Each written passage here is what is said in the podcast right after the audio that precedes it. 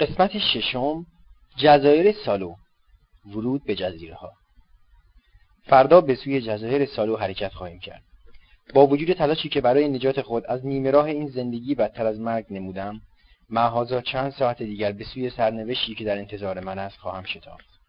دو سال از این آینده نزدیک در زندان انفرادی جزیره سن جوزف سپری خواهد شد جایی که به قول زندانیان به سلول آدمخوار معروف شده است. ولی من هنوز امیدوارم که کذب گفته دیگران در مورد این سلول ها به خود من ثابت شود.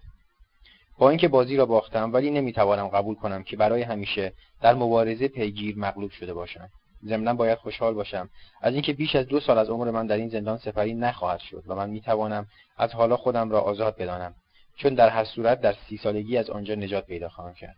قبول دارم که فرار از این جزیره کاری بس دشوار و تعداد زندانیانی که از آنجا فرار کردن انگشت شمار است. ولی ضمنا این را هم می‌دانم که من در عرض این دو سال خواهم توانست به هر صورتی که شده از آنجا بگریزم. انگامی که این موضوع را با کلوزیا در میان گذاشتم گفت پاپی دوست من می‌دونم که برای تو مغلوب شدن خیلی ناگواره و آرزو می‌کنم که بتونی یه روز واقعا آزاد بشی. تو درست یه ساله که داری برای نجات خودت تلاش می‌کنی و هنوز یکی از نقشات نقشه برات نشده دست به اقدام دیگه ای می‌زنی. پس حق دارم تعجب کنم که چرا دیگه توی این زمین فعالیتی به عمل نمیاری دوست من. اینجا یه کار بیشتر نمیشه کرد و اونم ایجاد شورشه ولی برای این کار احتیاج به کمک این مردها دارم که اونم با این وقت کم خیلی کار مشکلیه. چند دفعه تصمیم گرفتم این کارو بکنم ولی بعد بلافاصله ترسیدم که داغونم کنن. این چهل نفر زندوری که تو این سلول هستن همشون از اون مردای خطرناک و کارکشتن. مثلا اون آدمخواران یا اونایی که اون یارو عربه رو زنده زنده تومه مورچه‌ای گوشخوار کردن. و بالاخره اون یارو که به خاطر کشتن یه نفر تو سوپ هشت نفر سم ریخت و هفت نفر دیگر رو که کوچکترین آزاری بهش نرسونده بودن نفله کرد. فلوزیا گفت ولی تو جزیره این زندونیا فراوونه. به او گفتم تو اون جزیره دیگه به اونا احتیاج ندارم و خودم تنهایی. یا فوقش با یه نفر دیگه فرار می‌کنم. کلوزیو مثل اینکه داری میخندی. چرا؟ ها می‌دونی واسه چی خندم گرفته پاپیون برای اینکه فکر فرار و رفتن به پاریس به قدری تو رو مشغول کرده و اتیشت انقدر تون شده که رسما داری به کارهای غیر ممکن فکر می‌کنی. آه شب بخیر کلوزیو. خداحافظ تا فردا. بذار بریم این جزایر سالو لعنتی رو نزدیک ببینیم. ولی دلم می‌خواد بدونم چرا اسم این جزایر رو سالو گذاشتن. پاورقی سالو به زبان فرانسه به معنی سلام و سلامتی است. ادامه متن. بعد از گفتن این جمله اندکی به طرف جلو خم شدم تا صورتم در معرض وزش نسیم قرار بگیرد. فردا صبح خیلی زود من به اتفاق 25 نفر دیگر به یک کشتی قرازه 400 تونی به نام لوتانون که مسیر کاین جزایر سن لوران و بالعکس را طی می‌کرد سوار شدم. پاهای هر دو نفر زندانی را با یک زنجیر و دستشان را نیز به وسیله یک دستبند به همدیگر بسته بودند و چهار نفر نگهبان تفنگ به دست نیز برای مراقبت هر گروه هشت نفری گمارده شده بودند. فقط گروه آخری بود که تعدادشان به ده نفر می رسید و به همین مناسبت تعداد نگهبانهای این گروه شش نفر بود.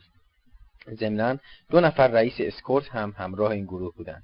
قبلا تصمیم گرفته بودم که در طول این مسافرت خودم را اندکی سرگرم نموده و زیاد مغزم را با تفکرات مختلف مشغول نکنم. لذا مرد نگهبان را که کنار من ایستاده و قیافش نیز طوری بود که انسان را تحریک می‌کرد زنده به گورش بکند مخاطب قرار دادم و با صدای بلند به او گفتم با این زنجیرهایی که به پاهمون بستیم میترسم اگه یه اتفاقی بیفته مثلا کشی زبار درفتون طوری بشه ما غرق بشیم. به ما مربوط نیست که شما غرق میشین یا نه. به ما دستور دادن که شما رو به این زنجیرها ببندیم. فقط همین. حالا دیگه مسئولیت بقیه کارا به عهده خودشونه. به هر صورت حق به جانب شماست آقای نگهبان. چون چه این زنجیرها باشن چه نباشن وقتی برای کشی اتفاقی بیفته هممون یه راست میریم ته دریا. آه می‌دونین این کشتی خیلی وقته که این راهو میره ولی تا حالا هیچ اتفاقی براش نیفتاده. اتفاقا درسته. چون مدت زیادی این مسیر رو میره و برمیگرده پس حالا دیگه برای غرق شدن آمادگی بیشتری داره و معلوم نیست این اتفاق کی میفته. با این ترتیب توانستم سکوت مزاحم را به سادگی بشکنم و همین حرفهای من سبب شد که این صحبت بین اکثر زندانیان از یک طرف و نگهبانان از طرف دیگر ادامه پیدا کند و تمام زندانیان یکی پس از دیگری بگویند این کشی خودش خیلی خطرناکه. اون وقت جالبه که دست و پامون بستن. اگر این زنجیر نبود لاغر می‌تونستیم شانس نجات خودمون رو داشته باشیم. خب ما هم مثل شماییم. فکر نکنین که این لباس با این پوتینا تفنگ خیلی سبکه. یکی دیگر از زندانیان گفت ولی تفنگ جز این چیزا به حساب نمیاد چون اگه دیدین کشی داره غرق میشه اونو میندازین دور. به این ترتیب وقتی مشاهده کردم حرف اولم گرفته موضوع دوم را مطرح کردم. پس قایقای نجات کوشند. من که یکی بیشتر نمی‌بینم و اونم خیلی کوچیک و به زحمت هشت نفر توش سوار میشن. یعنی فرمانده کشتی با هفت نفر از ملوانا. این موضوع هم فورا مثل اولی پخش گرفت. راست میگه این کشتی هیچی نداره و بیدقتی مسئولین دستی دستی یه عده به قول خودشون اوباشو داره به کام مرگ میفرسته. ناگهان یکی از رؤسای نگهبانان در حالی که به صورتم خیره شده بود گفت تو همون پاپیونی که از کلمبیا اومدی؟ آره پس تعجبی نداره که تو این همه مسافت رو دریا طی کردی چون مثل اینکه خیلی به کشتی رونی و وضع دریا واردی. در حالی که بادی به قبقب انداخته بودم جواب دادم آره خیلی زیاد. ناگهان فرمانده کشتی که یک مرد سیاهپوست جوان با قدی کوتاه و اندامی نسبتا چاق بود از پلههای کشتی پایین آمده پرسید اون چند نفری که با یه تخت پار خودشونو به کلمبیا رسوندن کیان؟ رئیس نگهبان گفت اون و اون با اون یکی که اونجا واستاده. فرمانده مجددا پرسید کاپتان کدوم یکیشونه؟ منم قربان. خب ارباب به عنوان یه ملوان به تبریک میگم تو یه مرد عادی نیستی درست نمیگم؟ و پس از گفتن این جمله از جیب خود یک بسته توتون با مقداری کاغذ سیگار درآورد و در حالی که آن را به من می‌داد مجددا گفت بیا به سلامتی من اونو دودش کن. آه متشکرم فرمانده. راستی منم باید به شما که این همه دل و جرأت دارین و هفته دو مرتبه با این نشکش رو دریا مسافرت می‌کنین تبریک بگم. با شنیدن این حرف قهقهه را سر داد و گفت حق با توه. مدتها پیش باید این قرازه رو به قبرستون میفرستادیم ولی اونا وادارمون می‌کنن که هنوز ازش کار بکشیم. خوشبختانه برای خودتون و ملوانها یه قایق نجات دارین. فرمانده که در این لحظه مشغول بالا رفتن از پله ها بود بدون اینکه در مورد حرفی که می‌زند اندکی فکر بکند گفت خوشبختانه آره. و این صحبتی که شروع آن با من بود درست چهار ساعت تمام در بین زندانیان و نگهبانان دهان به دهان گشت. آن روز صبح ساعت شش بادی مخالف بر روی دریا وزیدن گرفت. چند نفر از زندانیان مریض شده بودند. ولی خوشبختانه هم زنجیر من خودش یک ملوان بود وگرنه دیدن یک نفر در حال استفراغ آن هم با فاصله خیلی کم کار بسیار مشکلی بود. مردی که به وسیله یک زنجیر من و او به همدیگر بسته شده بودیم یکی از جوانهای ولگرد پاریس بود که در سال 1927 او را به زندان محکومین به امان شاقه روانه کرده بودند و در حقیقت هفت سال از عمرش را در جزایر سپری کرده بود. او مردی بود نسبتا جوان و در حدود 38 سال. او به من گفت به من میگن تیتی بلوط باز. چون کار من بازی کردن با بلوط و وقتی تو جزیره بودم شب و روز بلوط بازی می‌کردم و زندگیم به وسیله همین بازی میگذشت. به او گفتم پس به این ترتیب مثل اینکه تو جزیره پول زیاده؟ او گفت آره پاپیون بد نیست. تو این جزیره چه پولایی که تو پلانا خوابیدن؟ مثل اینکه تو تازه واردی و از زاره پیداست که هیچی نمی‌دونی آره؟ به او گفتم نه من درباره این جزیره هیچی نمی‌دونم. فقط اینو می‌دونم که فرار کردن از اونجا خیلی مشکله. ها فرار؟ بهتره حتی زحمت صحبت کردنش هم به خودت ندی.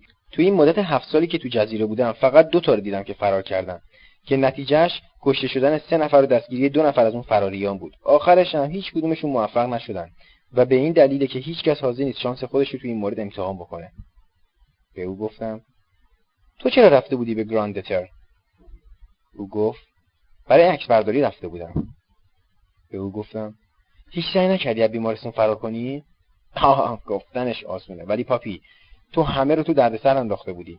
علاوه بر این من تو همون اتاقی که تو بودی افتادم. بعد از ماجرای فرار تو نگهبانان مراقبت بیشتری می‌کردم و اگه یکی از زندونیا برای اینکه کمی هوا بخوره می‌خواست به پنجره نزدیک بشه زود نگهبان مجبورش می‌کرد که از پشت پنجره بره کنار. وقتی هم دلیلش میپرسیدی بهت می‌گفتم نکنه تو هم می‌خوای مثل پاپیون فرار کنی. به او گفتم بگو ببینم تیتی این یارو قد بلنده که بغل دست رئیس نگهباناست کیه؟ اون یه کنت احمقه و در حقیقت یکی از نواده های لویی 15 کارش هم خیلی تعب آور بوده. ای چیکار کرده؟ اون بچه خودشو از روی یه پل تو رودخونه انداخته و وقتی دیده اونجا تصادفا آبش کمه دوباره رفته تو رودخونه و بچه رو برداشته. برده انداخته توی یه جای گودتر چی؟ یعنی بچهشو دو مرتبه پشت سر هم کشته؟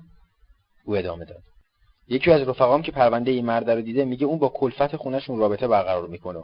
اون کلفته از این مرد صاحب یه بچه میشه. اون وقت مادرش اون زنه رو از خونه بیرون می‌کنه و پسرش هم که از مادرش خیلی میترسیده بچه رو تو رودخونه میندازه. بعدم به مادره میگه که اونو داده به پرورشگاه. عجب. به چند سال زندان محکوم شد. فقط ده سال. خب پاپیون حالا می‌بینی که این مرد مثل ماها نیست. جالب اینه که تو دادگاه مادره میگه کشتن بچه یه کلفر که صرفا به خاطر حفظ آبروی یه خانواده نجیب انجام گرفته زیاد اهمیتی نداره. به او گفتم خب نتیجه؟ او جواب داد خب حالا بهتر نتیجه رو از زبون این ولگرد پاریسی بشنوی. این آقای نجیب زاده که اسمش کنت براکه طوری تربیت شده که قبلا هیچی و مهم نمی‌دونسته. از طرف دیگه نفوذ مادر حیوان صفتش توی اون به قدری زیاد بوده که در اثر تلقینات اون فکر می‌کرده عملی که انجام داده درسته. ولی حالا که تو زندان افتاده پیش خودش تموم حسابشو کرده و به زشتی عمل خودش پی برده و حالاست که میشه گفت اون کنت براک واقعیه. سرانجام منظره جزیره ها از دور پدیدار شد. این چند جزیره از دور مثل یک مثلث به نظر می‌رسید که در آن جزیره رویال و سن جوزف قاعده و جزیره دیابل رأس آن را تشکیل می‌دادند. کشتی به قسمت جنوبی جزیره رویال نزدیک شد و پس از اینکه سه بار پشت سر هم سود کشید عاقبت در فاصله 250 متری ساحل لنگر انداخت. زندانیان صف بسته بودند و این تازه واردین را به دقت نظاره می‌کردند. برتر آنها به جای لباسهای راه راه زندان شلواری به رنگ سفید دیده می‌شد. تیتی به محض دیدن آنها گفت که در اینجا زندانیانی که از نظر پولی وضع خوبی دارند اکثرا لباسهایشان را خیاس برای آنها میدوزد و هیچ وقت از یونیفرم زندان استفاده نمی‌کنند پس از چند لحظه قایقی که به کشتی ما نزدیک می‌شد توجهم را جلب کرد. بر روی این قایق و در قسمت جلو یک نگهبان در وسط و دو نفر نگهبان مسلح دیگر در طرفین او دیده می‌شدند. در قسمت عقب قایق شش زندانی که فقط یک شلوار به تن داشتند مشغول پارو زدن بودند. پشت سر این قایق یک قایق نجات بزرگ نیز به چشم می‌خورد. قایقها به سرعت به کشتی ما نزدیک شدند و پس از اینکه کنار آنها توقف کردند ابتدا رؤسای نگهبانها داخل قایق شدند و به قسمت عقب آن رفتند. سپس دو نفر نگهبان که تفنگ به دست داشتن از جلو و پشت سر آنها گروه اول زندانیان که تعداد آنها ده نفر می‌شد و من نیز یکی از آنها بودم دو نفر دو نفر داخل قایق شدیم و گروه بعدی نیز بلافاصله بعد از ما سوار قایق شدند. البته قبلا پاهای ما را باز کرده بودند ولی هنوز دستبندها بر دستهای ما باقی مانده بود. پس از اینکه همه سوار شدند پاروزنها به تلاش پرداختند. در مدت کوتاهی قایق به ساحل رسید و چند لحظه طول نکشید که قدم بر روی ساحل گذاشتیم و در مقابل ساختمان دفتر صف کشیدیم و منتظر عاقبت کار شدیم. زندانیان جزیره بدون توجه به نگهبانها با صدای بلند با ما حرف می‌زدند. دو سارق از اهالی کرس به اسامی سزاری و اساری که در سن مارتن با آنها آشنا شده بودم و گویا در بندر کار می‌کردم به محض دیدن من جلو آمده و به من سلام دادند و پشت سر آنها شاپار که او را میشناختم جلوی نگهبانها گفت ناراحت نباش پاپیون رو دوستات حساب کن تو زندون انفرادی چیزی از دست نمیدی چند سال باید بمونی؟ دو سال. خب این که چیزی نیست تا چشمت رو هم بذاری تموم میشه خودت هم خواهیدی که اینجا زیادم بد نیست. متشکرم شاپار. دگا چی؟ او گفت اون بالا کار می‌کنه. کارش حسابداری و تعجب می‌کنم که اینجا نیومده. می‌دونم که بعدا تاسف می‌خوره که نتونسته تو رو ببینه. در این لحظه گالگانی از راه رسید و نگهبانی را که سعی می‌کرد جلوی او را بگیرد کنار زد و در حالی که می‌گفت شما حتما نمی‌خواین که مانع بشین برادرم رو ببوسم؟ خودش را به من رسانید و مرا در آغوش گرفت و آهسته زیر گوشم گفت رو من حساب کن. به او گفتم چیکار می‌کنی؟ او گفت پستچی نظامیم خوب گالگانی حالت خوبه؟ او گفت. ای خوبم. پس از اینکه همه از قایقها پیاده شدند نگهبانها دستبندها را از دستهای ما باز کردند و تیتی و براک و چند نفر دیگر که من آنها را نمیشناختم تشکیل یک گروه را دادند و بلافاصله یکی از نگهبانها به آنها گفت به طرف اردوگاه قدم رو! و چند لحظه بعد هر یک از آنها در حالی که ساک وسایل خود را بر روی دوش خود قرار داده بودند به دنبال همدیگر به حرکت درآمدند. هنوز چند دقیقه از رفتن آنها سپری نشده بود که سر و کله فرمانده جزیره ها به اتفاق شش نفر نگهبان پیدا شد و بلافاصله خواندن اسامی زندانیان آغاز گردید. آنگاه فرمانده پرسید حسابدار کجاست؟ الان میاد رئیس. و بلافاصله دگاه را دیدم که با لباس سفید رنگ به اتفاق یک نفر نگهبان که هر کدام یک کتاب بزرگ به زیر بغل داشتن به طرف ما میآید. آن دو نفر وقتی به ما رسیدند اسامی هر کدام از زندانیان را صدا کردند. و آنها را مطابق فرم جدید طبقه بندی نمودند. هنگامی که نوبت من فرا رسید دگاه مرا در آغوش کشید و صورتم را غرق در بوسه ساخت. فرمانده وقتی این صحنه را دید خود را به ما نزدیک کرد و پرسید پاپیون اینه؟ و دگاه در جواب وی گفت بله قربان. سعی کن تو زندون انفرادی آروم بشی. دو سال زود تموم میشه. زندان انفرادی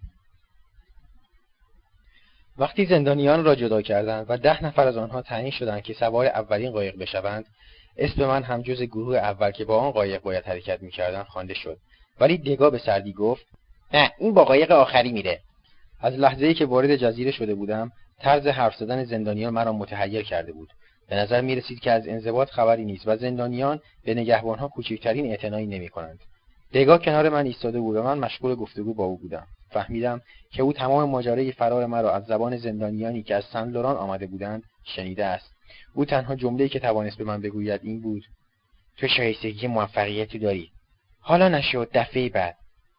و حتی نخواست به من دل و جرأت بدهد چون خودش می‌دانست که من به قدر کافی دل و جرأت دارم.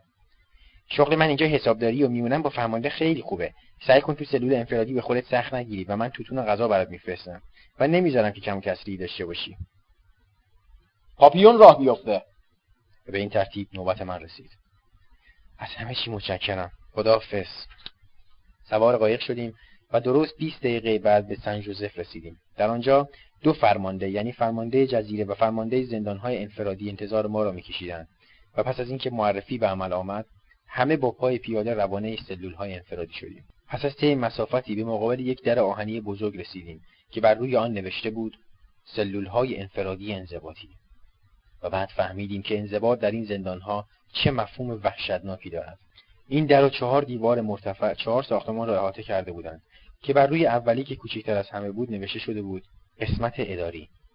سه ساختمان دیگر نیز با حروف A, B, C مشخص شده بودند. چند لحظه بعد در قسمت اداری که یک سالن بزرگ و سرد بود ما 19 نفر به ستون دو به خط شدیم. فرمانده زندان خطاب به ما 19 نفر گفت زندانیان این زندان همونطوری که می‌دونین برای کسانی است که باید با آنها به علت ایجاد ناراحتی در داخل زندان به اعمال شاقه گوشمالی داده بشه. البته ما اینجا سعی نخواهیم کرد که رفتار شما را تصدیق کنیم چون خودمون می‌دونیم بیفایده است ولی در عوض باید شما را مجبور کنم که از مقررات زندان اطاعت محض بکنید و اینجا یک مقررات بیشتر اجرا نمیشه. خفه خون گرفتن و سکوت مطلق. اگه مچتون رو حین تماس گرفتن با سایر زندانیان گرفتن به شدت مجازات میشین. اگه زیاد مریض نبودین بی خودی سعی نکنین اسمتون رو جز بیمارا بنویسین چون در صورت تمارض شدیدا تنبیه میشید. سیگار کشیدن قدغن. دیگه فکر نکنن چیزی رو بهتون نگفته باشم. زود باشید دیگه اونها اونا رو ببرین و هر کدوم تو سلول خودشون بندازین. شاریر و کلوزیو و موتورت نباید توی ساختمون باشن. آقای سانتوری خودتون شخصا به این کار رسیدگی کنید. ده دقیقه بعد مرا در ساختمان A به داخل سلول 234 انداختند و کلوزیو و موتورت هم به ترتیب در ساختمان B و C زندانی شدند. قبل از اینکه هر کدام روانه سلول خود بشویم با نگاه با همدیگر خدافزی کرده بودیم. چون از همان لحظه اول ورود به آنجا پی برده بودیم. برای اینکه از آنجا زنده بیرون بیاییم مجبوریم که مقررات را کاملا رعایت کنیم. ولی از اینکه دوستان خود را که مدت چهارده ماه تمام برای راه یافتن به دنیای آزادی به اتفاق من تلاش کرده بودند ترک می‌گفتم قلبم به شدت گرفته بود. به محض ورود به سلول به بررسی اوضاع پرداختم. برایم خیلی تعجب آور بود که کشوری مثل کشور خودم یعنی فرانسه که در تمام دنیا مادر آزادی شناخته شده و حقوقی برای افراد بشر وضع کرده است بتواند در جزیره کوچک و گم شده بر روی آتلانتیک به طور وحشیانه این سلولهای کوچک سن جوزف را به وجود بیاورد. درست مجسم کنید. 150 سلول به همدیگر چسبیده و اطراف هر کدام را دیوارهای زخیمی احاطه کردند که تنها رابطه آنها با به اصطلاح دنیای خارج یک دریچه کوچک آهنی است که بر روی در و قسمت بالای آن دریچه نوشته شده. باز کردن دریچه بدون نقص دستور از مافوق ممنوع است. در داخل سلول و در قسمت چپ چیزی شبیه به یک تخت خواب با یک عدد بالش قرار داشت که درست مثل زندان بولیوی از روی کف سلول بلند می‌شد و به دیوار میچسبید. به انضمام یک عدد پتو یک بلوک سیمانی که به عنوان چهارپایه ته سلول قرار داده بود با یک جاروی کوچک و یک سطل که یک در آهنی با زنجیر با آن بسته شده بود و بالاخره یک قاشق چوبی کوچک. در ارتفاع سمتری چند میله آهنی کلوف شبیه به ریلهای آهنی سقف سلول را پوشانیده بود و تعداد آنها و شرط قرار گرفتنشان به نحوی بود که امکان نداشت کوچکترین چیزی ولو با حجم خیلی کم بتواند از میان آنها عبور کند.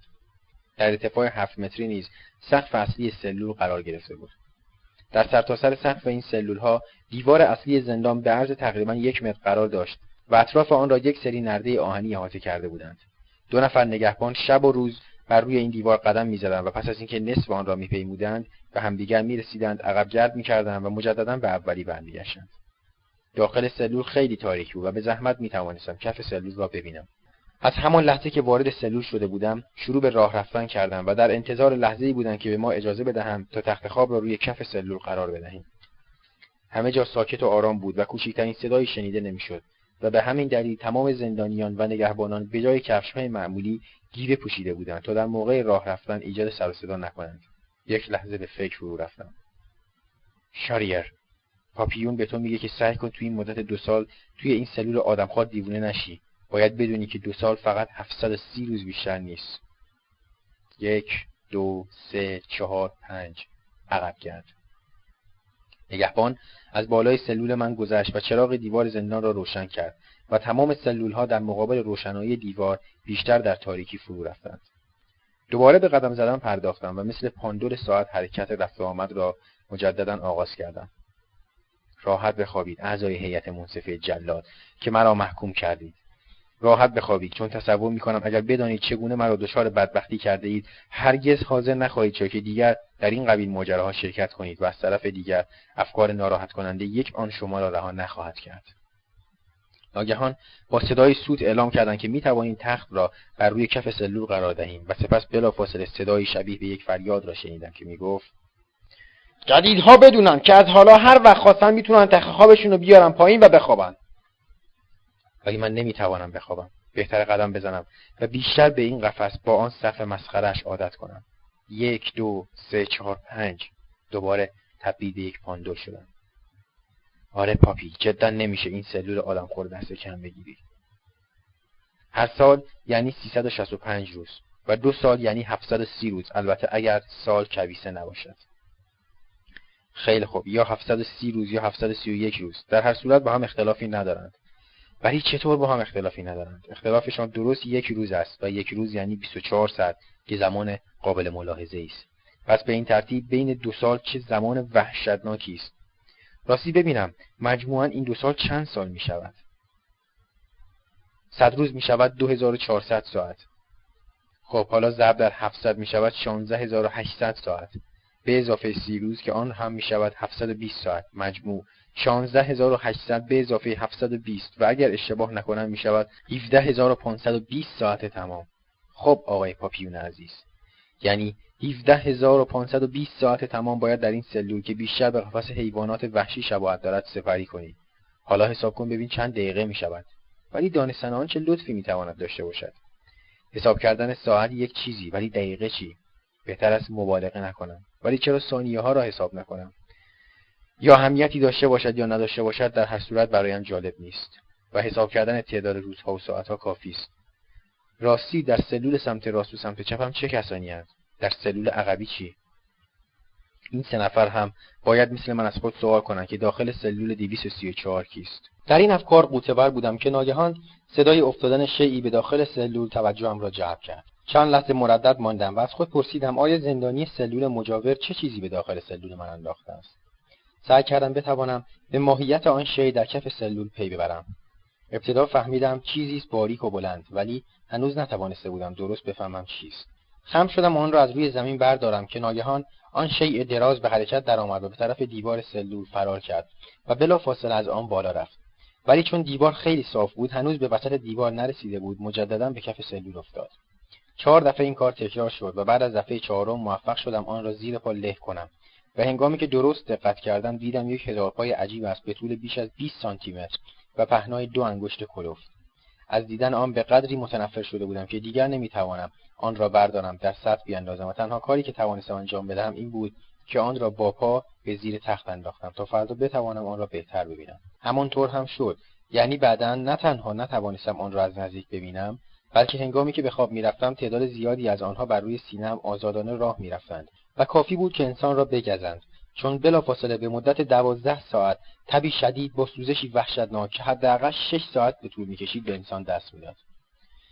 ولی به هر صورت دنبال کردن این هزار پاها به کمک جارو برای من سرگرمی بزرگی خواهد شد. یک دو سه چهار پنج. یک سکوت کلی. راستی چرا صدای خورخور کردن و حتی صدای سرفه کسی شنیده نمی شود راست می گفتن که گرمای اینجا وحشتناک است. تازه الان شب است. وای به حال من اگر روز فرا برسد. نه مثل اینکه محکوم هستم با این هزار پاها زندگی کنم. وقتی در سیاهچال سانتا مارتا بودم و آب در کف سیاهچال بالا می آمد تعدادی از این هزار پاها از دیوار بالا می رفتند ولی آنها خیلی کوچکتر از اینها بودند. با وجود اینکه آنجا هر روز آب سیاهچال را فرا می‌گرفت ولی لاقل انسان صداهایی از قبیل صحبت کردن فریاد کشیدن و آواز خواندن را میشنید.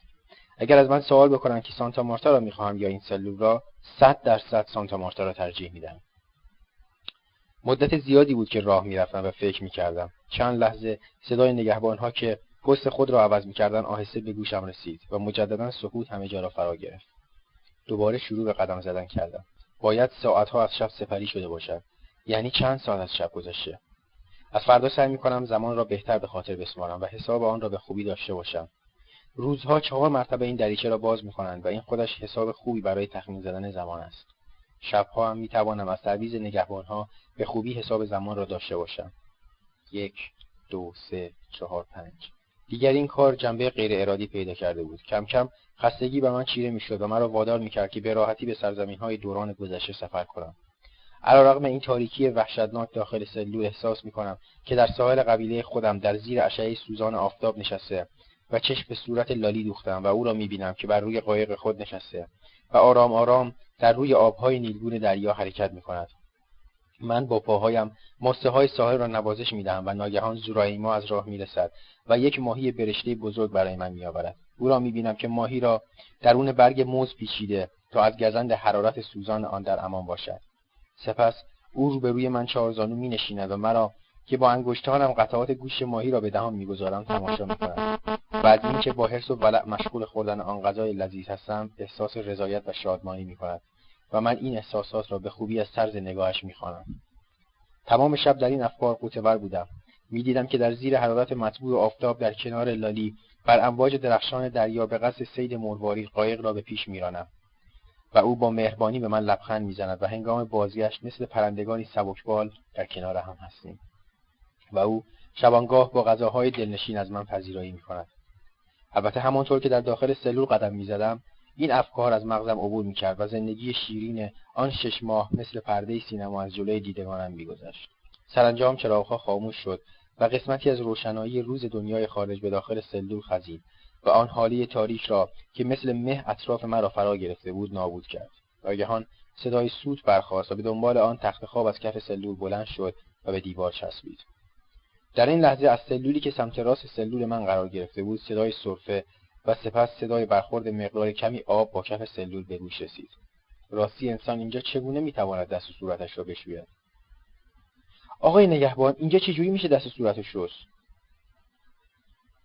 زندونی. چون نمی‌دونستی میبخشمت اینجا اگه کسی با نگهبان صحبت کنه شدیدا مجازات میشه. برای اینکه دست روت هم بشوری خم میشی رو سطح. با یه دست آب میریزی و با یه دست دیگه صورتت رو میشوری.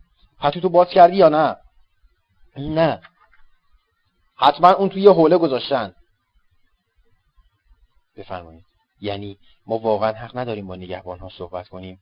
حتی اگر درد آپاندیس ما را غافلگیر کند حتی اگر خطر مرگ ما را تهدید کند باز هم نباید با نگهبان حرف بزنیم. واقعا این دیگر مافوق تصور است. کسی که این قفس شیرها را درست کرده شاید یک پزشک امراض روانی باشد ولی این موضوع نیز در نوع خود تعجب آور است چون یک دکتر هرگز تا این اندازه بیشرف و پست نمی شود. ضمنا یک دکتر مقررات وضع نمی کند. کسی که این سلول ها را درست کرده خودش سرشار از عقده های سادیسمی بوده است. دریچه سلول ها یکی بعد از دیگری باز شد و در حالی که به شدت میترسیدم خودم را به دریچه سلول نزدیک کرده. و سرم را از آن بیرون آوردم و ناگهان متوجه شدم که سرها از تمام سلول ها بیرون آمده و همه دارند به اطراف سلول خود نگاه می‌کنند. فورا فهمیدم که این عادت زندانیان این سلول هاست که به محض باز شدن دریچه سر خود را از آن بیرون میآورند. مردی که در سمت راست من سرش را بیرون آورده بود هیچ حرفی نزد. ولی آنکه در سلول سمت چپ من بود به سرعت برق از من پرسید چند سال؟ دو سال. او گفت من چهار ساله. یه سالش تموم شده. اسم چیه؟ پاپیون. من جورج کجا دستگیر شدی؟ به او گفتم پاریس. تو چی؟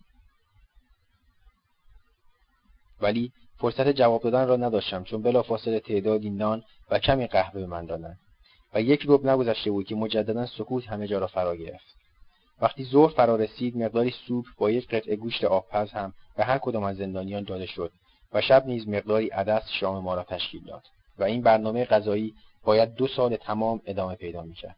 هر پانزده روز یک مرتبه سرهای ما را از دریچه بیرون میآوردیم و یک زندانی با ماشین ریش زندانیان را اصلاح می‌کرد.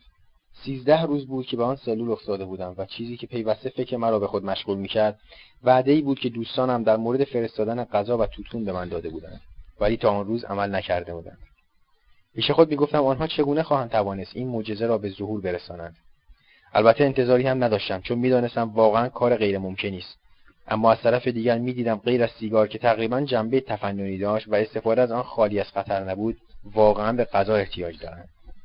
چون غذای زندان فقط عبارت بود از مقداری آب گرم که چند عدد برگ درختان جنگلی را در آن انداخته بودند و به عنوان سوپ به ما تحویل می‌دادند. به اضافه تقریبا 100 گرم گوشت آبپز شبها هم یک ملاقه آب گرم که داخل آن چند لوبیا و سایر حبوبات شناور بود شام ما را تشکیل می‌داد. یک روز متوجه شدم مردی که هر روز راهروها را جارو می‌کرد مدت نسبتا زیادی است که مشغول جارو کردن سلول من می‌باشد.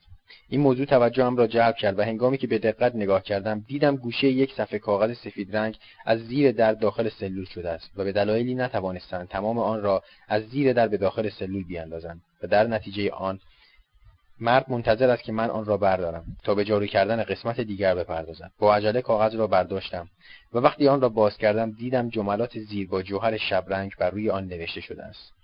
پاپی از فردا صبح هر روز داخل سطل سلول تو پنج عدد سیگار یک عدد نارگیل می‌ذارم. نارگیل رو می‌تونی هر وقت که خواستی بخوری. اون به تو نیروی بیشتری میده ولی در مورد سیگار باید توجه کنی که بعد از خوردن غذای ظهر و غذای شب از اون استفاده کنی و هرگز بعد از قهوه صبحانه سیگار نکشی. همراه این کاغذ کمی کاغذ و یک مداد کوچیک برات میفرستم. تا هر وقت که به چیزی احتیاج داشتی بر روی کاغذ بنویسی. و به وسیله مردی که هر روز راه رو رو جارو می‌کنه به من برسونی. به این ترتیب که هر وقت دیدی اون مرد جاروی خود رو به درب سلولتون می‌زنه آهسته با ناخونات بر روی در سلول بکشی و سپس منتظر جواب اون باشی و هنگامی که اون نیز مانند تو ناخوناشو به در کشید بلافاصله نامه رو از لای در بدی به ما. مواظب باش هرگز قبل از اینکه جواب اون رو بشنوی نامه رو به خارج سلول رد نکنی. ضمنا برای اینکه مجبور نباشی برای نگهداری کاغذ از پلان خودت استفاده کنی بهتر اونو توی گوشات مخفی کنی. در مورد مدادم کافیه که اونو زیر در سلول زندان و هر کجا که خواستی قرار بدی. جرأت داشته باش. تو رو میبوسیم. اینیاس لوی. این پیغام از طرف گالگانی و دگا برای من فرستاده شده بود. گرمی مطبوعی قلبم را فرا گرفت و داشتن چنین دوستان فداکار و صمیمی به من قوت قلب بخشید و من پی بردم که می‌توانم از این سلول زنده بیرون بیایم. آنگاه با قدمهایی که قدرت بیشتری کسب کرده بودند مشغول پیمودن طول سلول شدم. در حالی که مشغول قدم زدن بودم با خود گفتم به راستی عجب روحیه نجیب و خیرخواهانهای بر وجود این دو نفر حکم فرمایی می‌کند. آنها با این عمل موقعیت فعلی خود را به خطر میاندازند چون شغل حسابداری و نامرسانی که در حال حاضر به آن اشتغال دارند برای آنها خیلی ارزش دارد. راستی آنها چگونه توانستند این پیغام را از جزیره روایال تا این سلول آدمخوار برسانند و حتما در این فاصله زیاد و پرخطر با چند نفر نیز معامله کردند؟ خواننده باید به شما بگویم که نارگیل خشک میوهای سرشار از روغن و اگر شش عدد از آن را خوب رنده کرده و داخل آب گرم بریزید روز بعد می توانید یک لیتر روغن از سطح آب جمع آوری کنید. این روغن پر از ویتامین های مختلف می باشد حال می‌خواهم نتیجه گیری کنم که خوردن روزانه یک عدد نارگیل می تواند انسان را از سلامتی کامل برخوردار کند. امروز درست دو ماه است که روزانه یک عدد نارگیل می‌خورم و چند عدد سیگار می‌کشم. البته موقع سیگار کشیدن سعی می‌کنم دود آن را ببلم تا توجه نگهبان را جلب نکرده باشم. و سپس ذره ذره و در حالی که با دستم جلوی دهانم را باد می‌زنم دود آن را خارج می‌کنم. دو ماه از اولین روز ورودم به این سلول گذشته است. اینجا تنها زندانی است که انسان با هیچ کس رابطه ای ندارد و چیزی فرا نمی‌گیرد. هر روز در حالی که با قدمهایم طول عرض سلول را میپیمایم به عالم خیال فرو می‌روم و به گذشته های دور سفر می‌کنم. بعضی اوقات نیز در حالی که از شدت گرما نزدیک از خفه شوم بر روی تخت دراز می‌کشم و صورتم را در مقابل در سلول قرار می‌دهم تا شاید مقداری از هوای تازه که از لای دریچه وارد سلول می‌شود به صورتم بخورد. آنگاه مجددا سوار بالهای خیال می‌شوم و از تمام ماجراهای گذشته زندگی پرحادثهام عبور می‌کنم و خودم را به مادرم که 17 سال پیش چشم از جهان بسته است میرسانم. کنار او مینشینم و با لباسهایش بازی می‌کنم. او نیز موهای مرا که از بلندی به موهای دخترها شباهت دارد نوازش می‌کند. دست او را که پوستش مثل ابریشم نرم است به لبان خود نزدیک می‌کنم و بر سر انگشتان باریک و ظریفش بوسه می‌زنم. او به من لبخند می‌زند و جسارت مرا که سبب شده در پنج سالگی بخواهم با پسرهای بزرگتر از خود در رودخانه شنا کنم تحسین می‌کند و با لحن ملایمی می‌گوید ریری کوچولوی من اگه عاقل باشی تو رو بیشتر دوست دارم.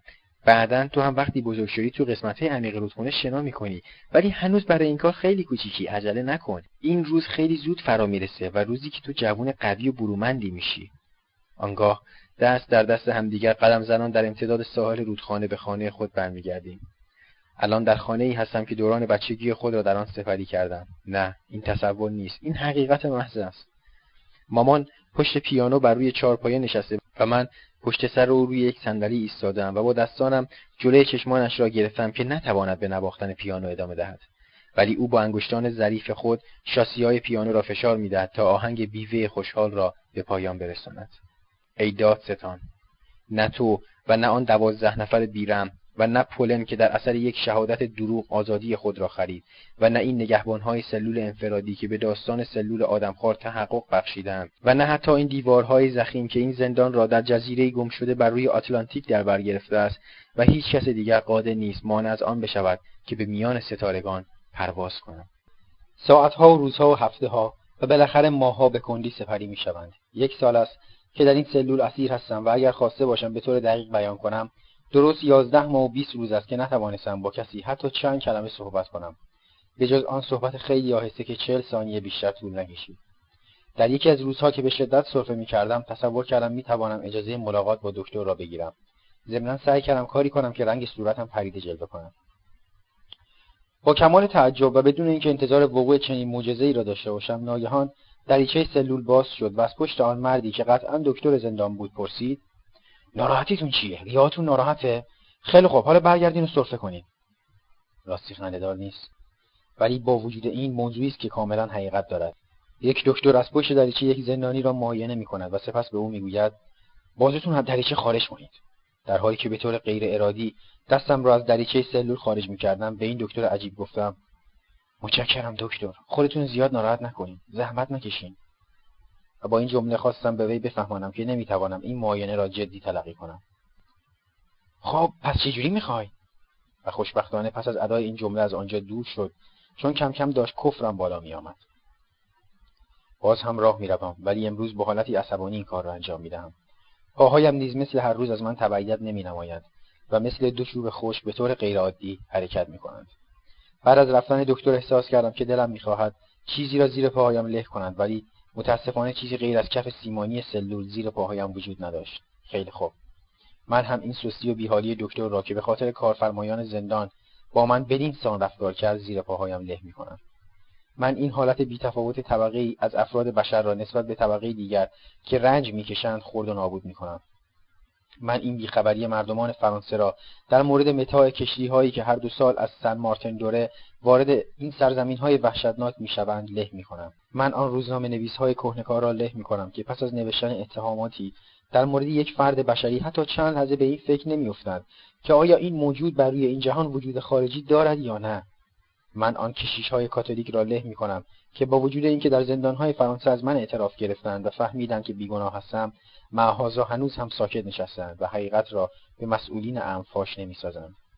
من این روش محاکمه را له می کنم که متهم کننده و متهم را به جان هم میاندازد من این قانون مدنی را له می کنم که به صدای بلند نمی‌گوید دست نگه دارید و نگذارید تیغه گیوتین گردن این بنده بیگناه را قطع کند و به این سادیسم که بین تمام مسئولین امر محاکمه و دادگاه ها حکم فرماس اعتراض نمی کند. من هر تشکیلات و هر اجتماعی را له می کنم که سالیانه تعداد 80 درصد از مردم خود را به جاده تباهی سوق می دهد. من هنوز خیلی چیزهای دیگر را که بعدا باید به خاطر بیاورم زیر قدمهای سنگین و انتقامجوی خود له و نابود می کنم و خواهم کرد. و به این ترتیب دیگر در داخل این سلول تاریک تنها به قدم زدن معمولی اکتفا نمی کنم بلکه در زیر هر قدم چیزهایی از این قبیل را با وجودی آکنده از نفرت له می کنم و آنها را از میان برمیدارم. بعد از ده روز دیگر نصف مدت محکومیت من در این سلول سپری خواهد شد. من باید حقیقتا این روز بزرگ را به عنوان سال روزی پر عظمت جشن بگیرم. چون در این مدت یک سال مجددا سلامتی خود را باز یافته و ضمنا مشاعر خود را از دست ندادم. و طبیعی است که یک سال باقی مانده را نیز با موفقیت پشت سر گذاشته و سرانجام از این سلول جان سالم به در خواهم برد. صدای خشنی مرا از خواب بیدار کرد که می‌گفت اون دیگه کاملا خوش شده آقای دوران. شما چطور قبلا اونو ندیدین? خودم هم درست نمی‌دونم رئیس. فکر می‌کنم چون اون گوشه آویزون بوده توجهم رو جلب نکرده. البته زیاد مهم نیست ولی باید تصدیق کنید این کار صحیحی نیست که شما از این قبیل جریانات خبر نداشته باشید. چیزی که توانستم بفهمم این بود که زندانی سلول سمت چپ من خودکشی کرده است. او را از آنجا بردند و در سلول مجددا بسته شد و بدین ترتیب مقررات با حضور یک مقام مسئول یعنی رئیس زندان که او را از صدایش شناخته بودم در بازو بسته کردن در یک سلول کاملا به مرحله اجرا گذاشته بود. این پنجمین نفر بود که در مدت ده هفته در های اطراف من دست به خودکشی می‌زد. سرانجام سال روز فرا رسید. در این روز دوستان من به طور احمقانه خود را به خطر انداخته و در داخل سطل یک قوطی شیر قرار داده بودند.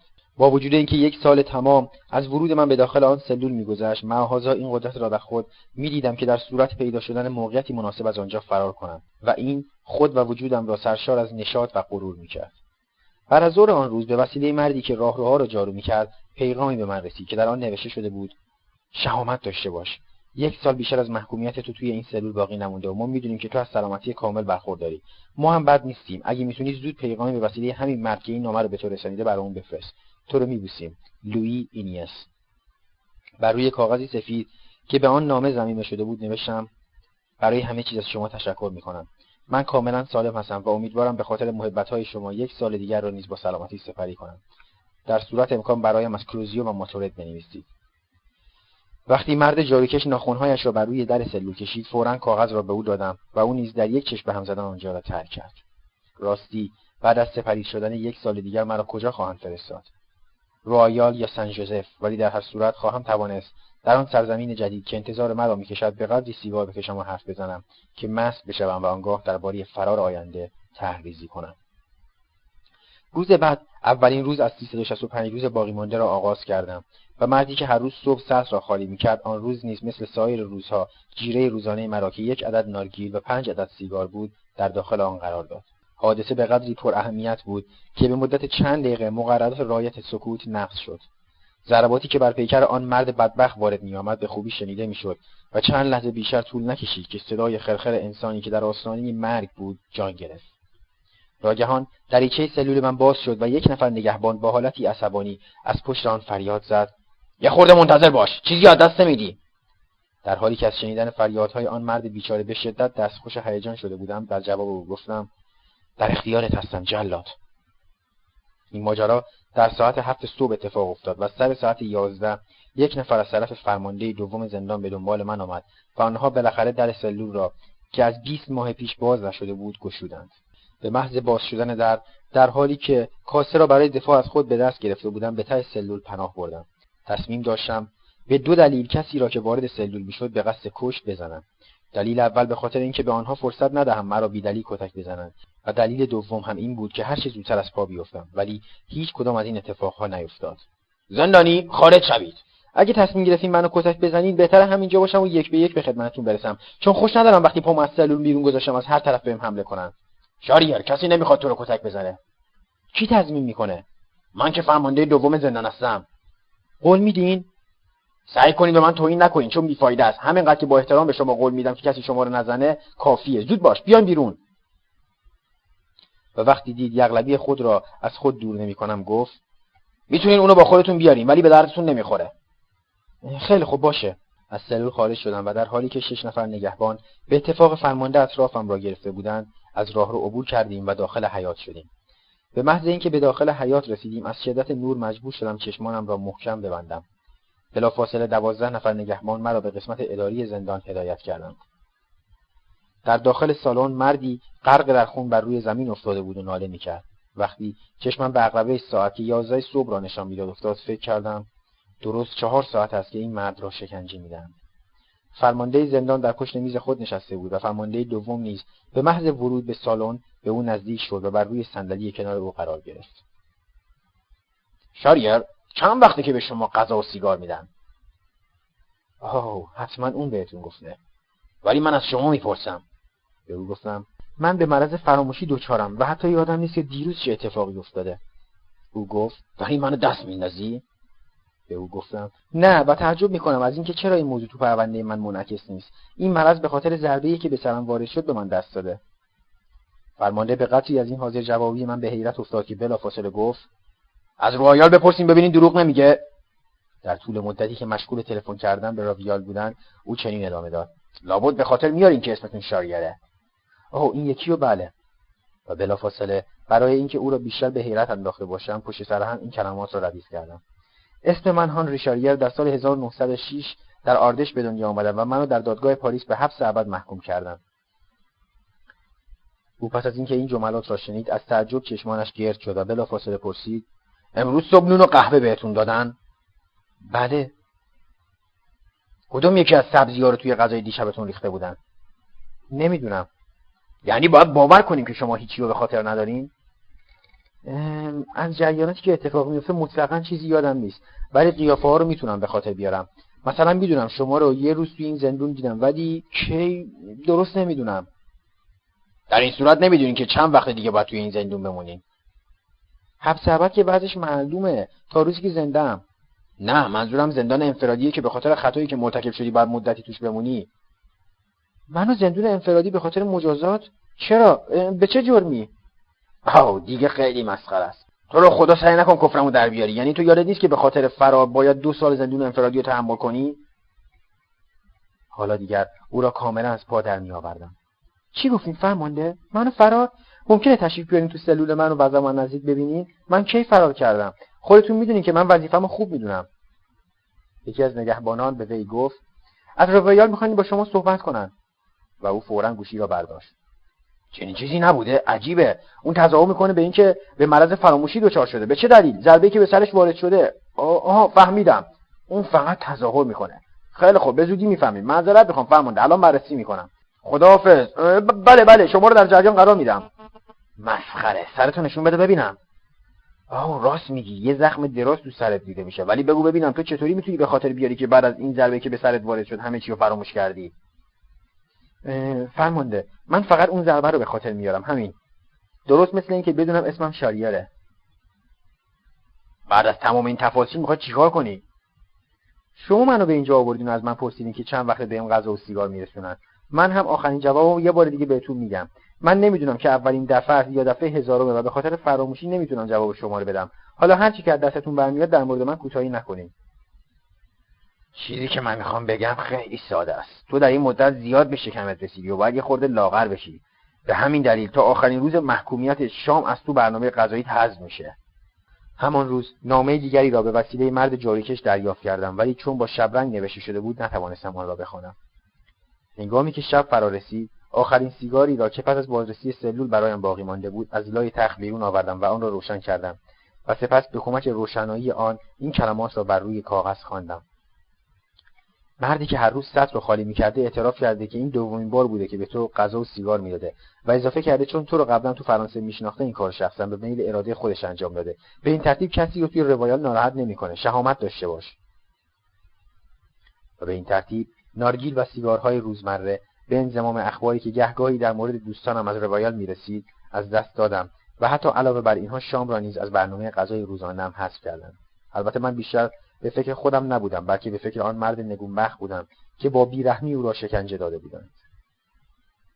یک دو سه چهار پنج. عقب کرد.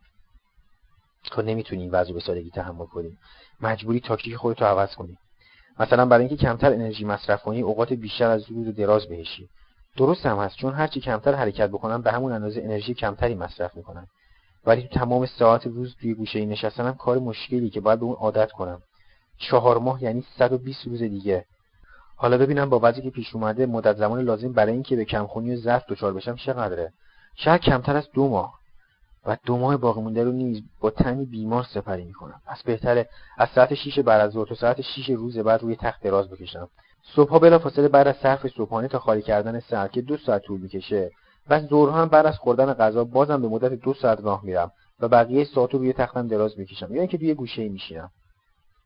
ده روز از این شرایط طاقت فرسای جدید میگذرد و احساس می‌کنم که همیشه گرسنه هستم. یک حالت رخبت پیوسته تمام اعضای بدنم را در بر گرفته است. به شدت احساس کمبود نارگیل و سیگار می‌کنم شبها خیلی زود به تخت خواب می‌روم. به محض رفتن به تخت خواب فورا سلول خود را ترک کرده و پا به دنیای خیال می‌گذارم. دیروز در پاریس با دوستان مشغول نوشیدن شامپاینی بودم. درست یک روز قبل از اینکه دوستم آنتونیو که در لندن به دنیا آمده بود در مرنیه واقع در بلوار کلیشی یکی از دوستانش را با پنج گلوله کلت به قتل برساند. بله دیروز در پاریس بودم و داشتم با صدای آکاردئون که آهنگ باغ کوچک را مینواخت میرقصیدم به قطری افکار من عمیق و در حین آن روشن بود که هرگز نمی‌توانستم نسبت به حضور واقعی دوستان و حتی به بودن خودم در جاهایی که قبلا بودم تردیدی داشته باشم. به این ترتیب توانستم به وضع جدید عادت کنم و در این میان افکار مربوط به گذشتم پیوسته وجودم را در بر می‌گرفت و از سلول تاریخ خارج می‌شد. یک ماه دیگر نیز گذشت. هنوز سه ماه دیگر باید به این سوپ کذایی به همراه قطعه نان و یک تکی گوشت اکتفا می‌کردم. در این مدت به قدر کافی لاغر شده بودم و پیش خود می‌گفتم که این نارگیل روزمره تا چند لازه توانسته است در مدت 20 ماه سلامتی وجودم را حفظ کنم امروز صبح احساس می‌کنم که خیلی عصبانی هستم. بعد از خوردن قهوه نصف نان را خوردم. در حقیقت به کاری که هرگز نکرده بودم دست زدم. چون معمولا جیره نان را به چهار قسمت می‌کردم. و یک قسمت را ساعت شش صبح قسمت دوم را سر ظهر قسمت سوم را شیش بعد از ظهر میخوردم و قسمت آخر را برای شب باقی میگذاشتم. چرا این کارو کردی؟ تنها در سلول نشستم و دارم نق می‌زنم. این آخرها خیلی از خودت ضعف نشون دادی. گرسنم و احساس می‌کنم که دیگه قدرت ندارم. انقدر پرمدعا نباش. چجوری تو می‌تونی قدرت کافی داشته باشی؟ با این غذایی که می‌خوری موضوع مهم اینه که تو فاتحی. درسته که ضعیف شدی ولی مریض که نیستی. اگه یکم دیگه شانس بیاری تو مبارزه با سلول آدمخوار به سادگی موفق میشی. بعد از دو ساعت قدم زدن بر روی بلوک سیمانی که به منزله چهار پایه بود نشستم. هنوز سی روز دیگه در پیش دارم. به عبارت دیگه یعنی 720 ساعت دیگه. بعد از اینکه این مدت زمان به پایان برسه در سلول رو باز می‌کنن و خواهند گفت شاریر بیا بیرون. دو سال تموم شد. خب من در مقابل اونا چی میگم؟ میگم بله بالاخره این دو سال پرمشقت رو به پایان رسوندم. ولی نه صبر کن ببینم. اگه این شخص همون فرمانده باشه که در مقابل وی تظاهر به فراموشی کردی باید به سردی بگی چی؟ یعنی منو بخشیدن و حبس ابد من به پایان رسید؟ حالا باید برم فرانسه. اون وقت قیافه اون که پیش خودش فکر می‌کنه با بیعدالتی در حق تو قضاوت کرده دیدنی میشه. ولی خب چه اهمیتی برای تو می‌تونه داشته باشه؟ تویی که وقتی فردا از اینجا آزاد شدی به زندانبار سلول تاریک به دیده یک انسان معمولی مینگری. انسان به همه نوع زندگی خودش خو می‌گیره و حتی شاید خودش بتونه یه موجود پس بار بیاره. فقط تو آخرین لحظات زندگی که ترس از خدا تازه در صورتی که اعتمادی به اصول دینی داشته باشه وجودش رو در بر می‌گیره. اون وقت هم شاید فقط به خاطر ترس از خداست که در باطن خود خودش رو محکوم می‌کنه. روز به روز ضعیفتر و نحیفتر می‌شوم و میترسم اگر اوضاع به این صورت ادامه پیدا کند اسیر بیماری گردم و از پا بیفتم. به خصوص چند روز از داخل این سوپ که در حقیقت مقداری آب گرم است فقط یک قطعه کوچک گوشت و یا استخوانی که پوست به آن وصل شده است میاندازند. دیگر ساعت به کندی میگذرند و هر 24 ساعت به نظرم طولانی تر از یک قرن میآید. ناگهان صدای پنجهای بر روی سلول شنیده شد. به سرعت از جا برخواستم و کاغذ را قاپیدم. نامهای بود که دگا و گالگانی با جوهر شبرنگ بر روی آن چنین نوشته بودند. با یک کلمه ما را از سلامتی خودت باخبر کن. نوزده روز بیشتر در پیش نداری. شهامت داشته باش. لوی اینیاس. با مغز مداد و قطعه کاغذ سفید که برایم فرستاده بودند چنین نوشتم. دارم مبارزه می‌کنم. خیلی ضعیف شدم. متشکرم پاپی. و هنگامی که صدای جاروی مرد جاریکش را مجددا بر روی در شنیدم فورا نامه را به او دادم. ارزش این پیغام کوچک برای من از سیگار و نارگیر خیلی بالاتر بود و این مراقبت صمیمانه دوستان در کنج آن سلول تاریک قوت قلب عجیبی به من میبخشید. قوت قلبی که در آن شرایط واقعا به آن نیازمند بودم. مطمئن بودم که اگر دچار بیماری شوم دوستانم دکتر را به سراغ من خواهند فرستاد و به او خواهند گفت که از من معاینه صحیح و کاملی به عمل بیاورد. ولی نه آنها راست می‌گفتند. من بیشتر از 19 روز دیگر در این سلول سپری نمی‌کردم و در این مدت نسبتا کوتاه قدرت این را داشتم که از حمله بیماری و حتی جنون در امان بمانم. تصمیم گرفتم دو ساعت از راه رفتن صبح و بعد از ظهر را حذف کنم و این بهترین روش مبارزه با کمبود انرژی بود. در عالم خیال به ترینیداد سفر کردم. آهنگ ویولون وجودم را غرق در لذت ساخته بود که یک مرتبه صدای فریادی که از سلول مجاور میآمد مرا مجددا در داخل این سلول انداخت و هنگامی که گوش فرا دادم شنیدم که یک نفر با صدای بلند می‌گوید ناکس بیا توی این قبر. یعنی انقدر که از اون بالا مواظب منی خسته نشدی؟ مگه نمی‌بینی که نور این سوراخ کمه و تو نمی‌تونی تمام جزئیات این تئاتر رو تماشا کنی؟ نگهبان در جواب او گفت ساکت جو وگرنه شدیدا مجازات میشی. ای پس فطرت از این حرفت خندم می‌گیره. می‌خوام ببینم مگه مجازاتی شدیدتر از این سکوتم وجود داره؟ میر غضب وحشتناک. منو هر قد که می‌خوای بزن هر جوری که دلت بخواد مجازات کن. ولی بدون که هرگز نمی‌تونی مجازاتی عذاب دهنده تر از این سکوت پیدا کنی. نه نه. دیگه نمی‌خوام. دیگه قادر نیستم این سکوت رو تحمل کنم. دیگه نمی‌تونم حرف نزنم. سه ساله که باید بهت می‌گفتم گوه بی شرف کثیف و خیلی پفیوز باید باشم که سی و شیش ماه از ترس و مجازات فریاد نکشم و به تو فوش ندم. لعنت بر تو و تمام میرغضبهای جندیده و فاسد. چند لحظه بعد صدای باز شدن در سلول و متعاقب آن صدای مردی را شنیدم که می‌گفت نه اونجوری نه. اونو برعکس بذارین روش. اینجوری تاثیرش بیشتره. مرد زندانی مثل سگ زوزه می‌کشید و می‌گفت بوکندو هر جو که دلت می‌خواد نیم تنه شکنجه رو تنم کن. حتی اگه خواستی برعکس تنم کن و خوب به کمک زانوات بنداشو بکش که حسابی خفم بکنه. ولی اینا مانع نمیشه از اینکه بهت بگم مادرت یه خوک بود و تو هم خودت مثل اون لجنی. فکر می‌کنم به دهانش پوزه بند زدن. چون صدایش یک مرتبه قطع کردی و بلافاصله صدای در سلول را شنیدم که مجددا بسته شد. گویا این صحنه نگهبان جوان را به هیجان آورده بود. چون بعد از چند دقیقه جلوی سلول من ایستاد و گفت باید دیوونه شده باشه. به او گفتم شما اینطور فکر می‌کنین ولی با این وجود حرفا شبیه آدمای دیوونه نبود. نگهبان در حالی که دچار حیرت شده بود آنجا را ترک کرد و موقعی رفتن گفت خب حالا مثل اینکه شما می‌خواین همین حرفا رو به من بزنید. و بدین سان این حادثه مرا از جزیره مردمان شجاع صدای ویولون ها بندر اسپیان آورد و مجددا در داخل سلول انفرادی انداخت. هنوز ده روز یا بهتر بگویم چهل ساعت دیگر از این شکنجه باقی است. تاکتیک جدید یعنی حرکت نکردن زیاد. مثمر ثمر واقع شده است. از طرف دیگر فکر اینکه فقط چهل ساعت دیگر از این سلول نجات پیدا خواهم کرد به من قدرت میبخشد. با وجود اینکه وجودم کاملا ضعیف و ناتوان شده ولی هنوز مغزم به خوبی کار می‌کند و اگر اندکی انرژی بیشتری داشته باشم قادر خواهم بود مجددا به طور کلی تمام اعضای بدنم را به کار بیاندازم. ولی در سلول مجاور مردی بیچاره در آستانه دیوانگی به سر می‌برد و چه بسا که جنونش شدت پیدا کرده و شاید هم با این وضع نتواند پیش از مدت زیادی زنده بماند. گویا از پا در آمدن این مرد در من این احساس را به وجود آورده که خود را قویتر از سابق بدانم چون همه چیز در زندگی نسبی است. یعنی اگر من هم یکی از افراد خودخواهی باشم که در یک صبح زرد زمستانی مجهز به لباس کلوف و دستکش و غیره با کسانی که با دستان کبود شدن سرما به دنبال کار می‌دوند و می‌خواهند هرچه زودتر خود را به اولین مترو برسانند برخورد کنم مسلما زیاد احساس سرما نخواهم کرد و لباس کلوف بیشتر از همیشه به من گرمی خواهد بخشید. امشب آخرین شبی است که در این سلول سپری می‌کنم. درست 17508 ساعت از ورود من به سلول شماره 234 میگذرد. البته در این مدت فقط یک بار در سلول را باز کردند و آن هم موقعی بود که می‌خواستند مرا پیش فرمانده ببرند تا او مرا به مجازات برساند. ضمنا در طول این مدت زمان طولانی جز چند بار و هر کدام به مدت خیلی کوتاه نتوانستم چیزی بنویسم. روز اول صدای سود و اجازه پایین آوردن تخت. یک بار صدای دکتر که می‌گفت برگردید سرفه کنید. یک گفتگوی طولانی و هیجان انگیز با فرمانده و روز دیگر چند کلمه صحبت با نگهبانی که از دیدن آن مرد دیوانه نگونبخت دچار هیجان شده بود.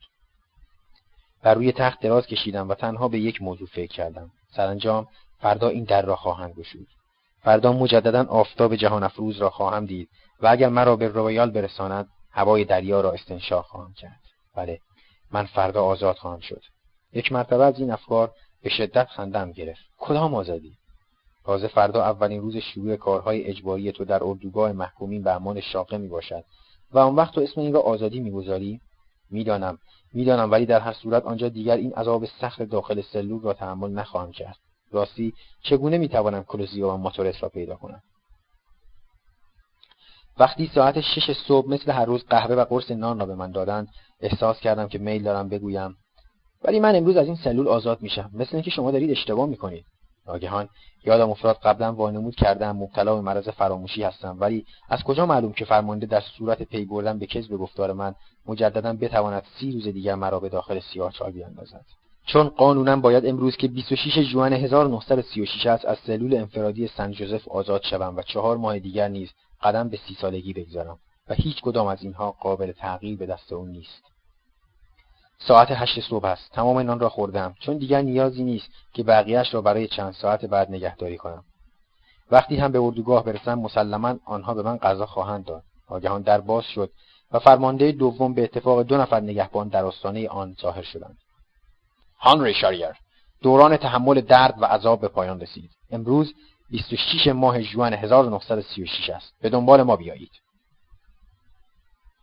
از سلول خارج شدم و به دنبال آنها داخل حیات شدم.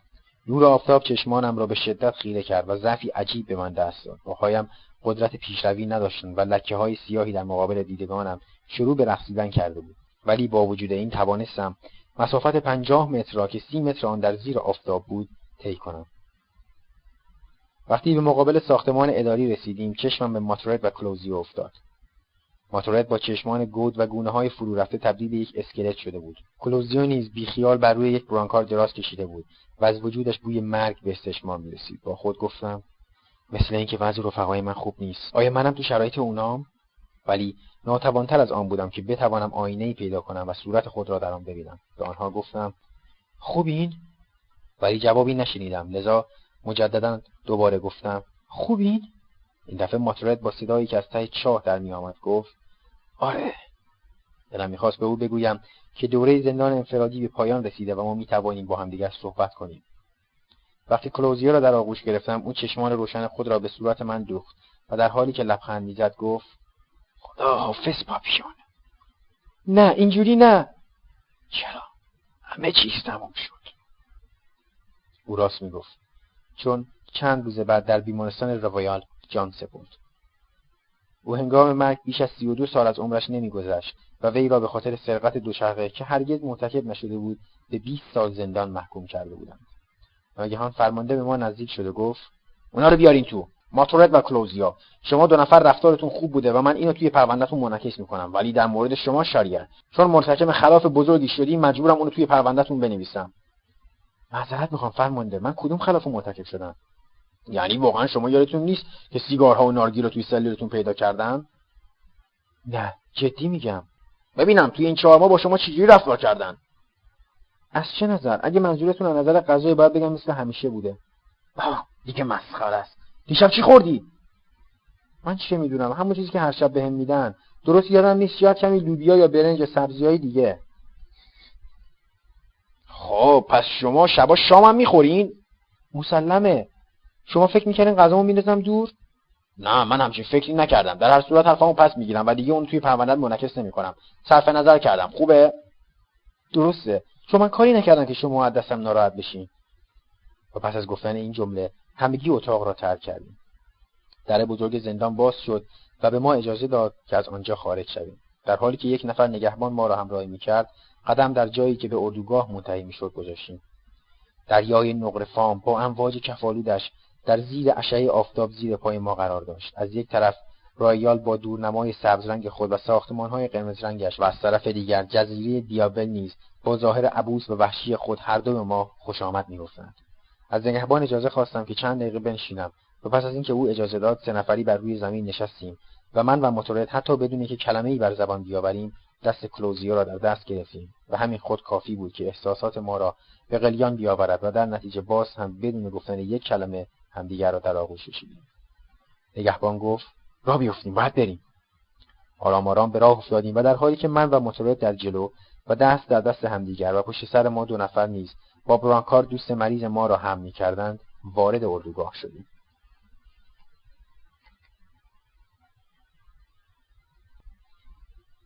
زندگی در رویال. وقتی به محوطه اردوگاه رسیدیم زندانیان به استقبال ما آمدند و در اطرافمان حلقه زدند و من توانستم در میان آنها پیرلوفو ژان سارترو کنلونینی و شیستلیا را پیدا کنم. نگهبانی که به همراه ما آمده بود به ما گفت که باید به بهداری اردوگاه مراجعه کنیم. آنگاه در حالی که در حدود 20 نفر ما را همراهی می‌کردند وارد بهداری شدیم. چند دقیقه بعد جلوی من و موتورت پر از بسته های سیگار توتون و ظرفهای شیر قهوه و شیکاکویی بود که آن را با کاکائو کاملا خالص درست کرده بودند. همه می‌خواستند چیزی به ما هدیه کنند. در بهداری به کلوزیو یک آمپول روغنی کامفردار به انضمام یک آمپول آدرنالین برای قلبش تزریق کردند. در آنجا یک مرد سیاهپوست خطاب به پرستار گفت پرستار ویتامینای منو بدین به این مرد اون بیشتر از من به اون احتیاج داره. واقعا به طرز حیرت آوری همه به سهم خود با ما اظهار همدردی می‌کردند. پیلو بردله گفت پول می‌خوای؟ قبل از اینکه تو به رویال بری پولی دارم بر و بچه‌ها واست جمع کنم. به او گفتم نه خیلی ممنونم. ولی بگو ببینم تو می‌دونی که من کی به رویال میرم؟ آره حسابدار بهم گفت. گمون کنم هر سه شما رو به بیمارستان بفرستن. مرد پرستار یک راهزن کوهستانی و از اهالی کرس بود به اسم آساری و ماجرای عجیبی داشت که بعدا برایتان به طور کامل شرح خواهم داد. در طول مدت دو سال که در بهداری بودیم به قدر کافی غذا و نوشیدنی به خوردمان دادند کلوزیا چشمانش را باز نمی‌کرد. مگر وقتی که به او نزدیک می‌شدم و دستم را بر روی پیشانیش قرار می‌دادم. آنگاه او چشمانش را از هم میگشود و می‌گفت رفیقم پاپی من تو واقعا با هم دیگه دوستیم نه؟ من در جوابش می‌گفتم من تو عوض دوست بودن با همدیگه برادریم. باز هم به اتفاق یک نفر نگهبان رهسپار روایان شدیم. در وسط ما کلوزیو بر روی چیزی شبیه به برانکارد خوابیده بود و من و موتورت نیز در طرفین او در حرکت بودیم. وقتی به در خروجی اردوگاه رسیدیم تمام زندانیانی که در آنجا تجمع کرده بودند با ما خداحافظی کردند و برایمان آرزوی موفقیت نمودند. ما نیز چیزی غیر از تشکر نداشتیم که در مقابل این همه صمیمیت آنها ابراز کنیم. پیالوفو از میان زندانیان خود را به من رسانید و یک کیسه پر از بسته های سیگار توتون و شکلات و قوطی های شیر به گردنم آویخت. ماتورد نیز یکی از همین کیسه ها را دریافت کرد ولی حتی خودش هم نفهمید که چه کسی آن را به او بخشیده است. آنگاه همراه پرستار فرنانده و یک نفر نگهبان خود را به ساحل رساندیم. در آنجا به هر کدام از ما یک عدد فیش دادند که در حقیقت برگ اعزام بیمارستان محسوب می‌شد و من تازه پی بردم که آساری و فرنانده بدون مشورت با طبیب ما را به بیمارستان اعزام کردند. بالاخره سوار قایقی شدیم که در آن دو نفر نگهبان در حالی که تفنگ به دست داشتند در قسمت عقب قایق و یکی دیگر از آنها پشت سکان قایق ایستاده بودند. شش نفر پاروزن و زن که در میان آنها شاپار دیده می‌شد داخل قایق دیده می‌شدند. وقتی قایق ساحل را ترک کرد شاپار به من نزدیک شد و گفت چطوری پاپی؟ نارگیل مرتب بهت رسید؟ او نه چهار ماه پیش قطع شد. آره از این ماجرا خبر دارم.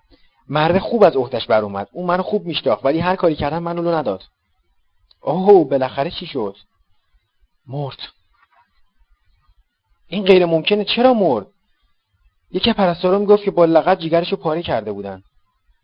عاقبت در ساحل رویال که مهمتر از دو جزیره دیگر بود پیاده شدیم. ساعت نانواسه بعد از ظهر را نشان می‌داد. حرارت آفتاب انسان را کلافه می‌کرد و نور شدید آن چشمها را آزار می‌داد.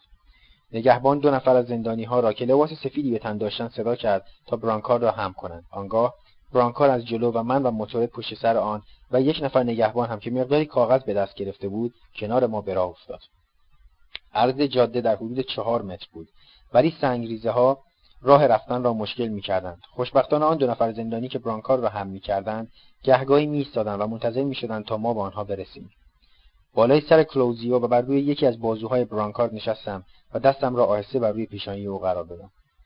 هر دفعه که این عمل انجام می‌شد او چشمانش را از هم میگشود و در حالی که لبخندی بر لب داشت می‌گفت دوست من پاپی وقتی موتورت دست او را در دست گرفت کلوزیو زیر لب گفت آه کوچولو تویی. و در این لحظات من به خوبی می توانستم آثار رضایت و خوشحالی را که از بودن ما در کنارش دیده می‌شد از حالت چهرهش درک نمایم. وقتی به آنجا رسیدیم دسته ای از زندانیان که به همراه من به این جزیره اعزام شده بودند داشتند به سر کار می‌رفتند و هر یک از آنها هنگام برخورد با ما جملاتی که حاکی از محبت و همدردی بود بر زبان میراندند. عاقبت به مقابل ساختمانی به رنگ سفید و به شکل مربع رسیدیم. در آنجا سران جزیره ها یعنی فرمانده بارو ملقب به نارگیل خوش و سایر رؤسای زندانها در سایه نشسته بودند. هنگامی که با آنها نزدیک شدیم فرمانده بدون اینکه حتی از جای خود برخیزد خطاب به ما گفت خب سلولای انفرادی که زیادم سخت نبود ها؟ اون کی رو بران کار خوابیده؟ به او گفتم اون کلوزیوه. او پس از اینکه نگاهی به کلوزیو انداخت گفت اونا رو ببرین تو بیمارستان و هر وقت از اونجا مرخص شدن لطفا یادداشتی به من بدین که قبل از رفتن به اردوگاه رسما به من معرفی شده باشن. در بیمارستان ما را در یک سالن بزرگ و روشن بستری کردند. بر روی تختها بالشها و ملافههای خیلی تمیز دیده می‌شد. اولین پرستاری که به سراغ ما آمد شاتال یعنی پرستار قسمت امنیتی سن لوران دور مارنی بود. او پس از اینکه کلوزیو را دید بلافاصله به یکی از نگهبانها گفت که فورا دکتر را خبر کند. ساعت پنج بعد از ظهر بود که دکتر آمد و پس از اینکه معاینه دقیقی از کلوزیو به عمل آورد او را دیدم که با حالتی ناراحت سرش را تکان می‌دهد. آنگاه پس از نوشتن یک نسخه به طرف من آمد و به شاتال گفت ولی من و پاپیون زیاد میونه‌مون خوب نیست. شاتال گفت تعجب می‌کنم دکتر چون پسر شجاعیه. دکتر گفت شاید ولی خیلی سرکشه. شاتال ادامه داد چرا این حرفو می‌زنی؟ دکتر گفت به خاطر جریان معاینه‌ای که تو سلول انفرادی از اون کردم. به او گفتم دکتر شما اسم اونو می‌ذارین معاینه؟ اونم از پشت دریچه؟ دکتر گفت مقررات اینجا حکم می‌کنه که در سلول یه زندانی هیچ وقت نباید باز کنن.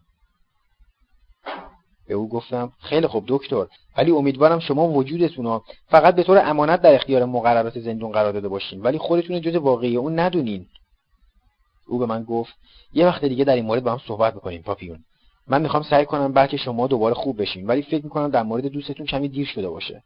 شاتال برای من تعریف کرد که چگونه نقشه فرار او را کشف کردند و در نتیجه او را به این جزیره فرستادند. آنگاه اظهار داشت که ژزو یعنی مردی که در آن ماجرای فرار سر من کلاه گذاشته بود بعدا به دست یکی از جزامیان به قتل رسیده.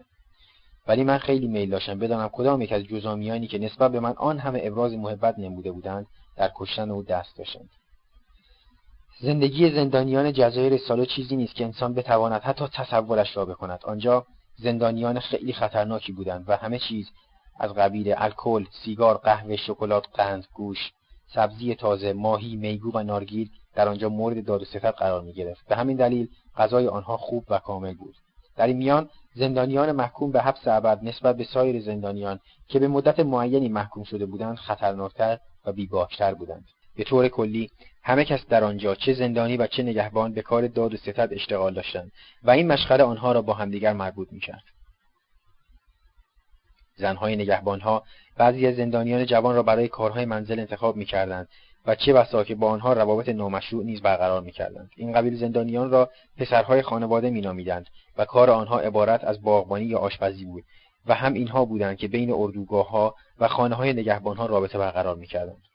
ساعت کار آنجا صبحها از ساعت هفت صبح تا ظهر و بعد از ظهرها از ساعت دو تا شش بود و به طور کلی دیدن روابط حسنه بین زندانیان و نگهبانها به انسان یک نوع دلگرمی خاصی می‌داد.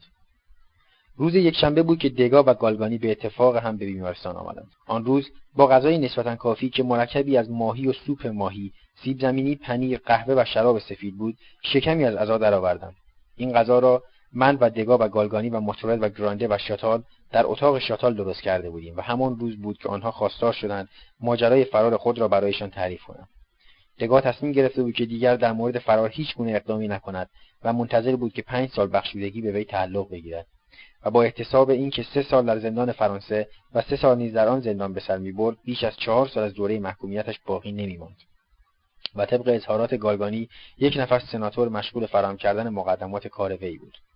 حالا دیگر نوبت من بود که از آنها بخواهم محلهایی را که می‌شد از آنجا فرار کرد به من نشان دهند. این سوال من در مورد گارگانی و دگا موضوعی بود که تا آن لحظه هرگز به فکرشان خطور نکرده بود.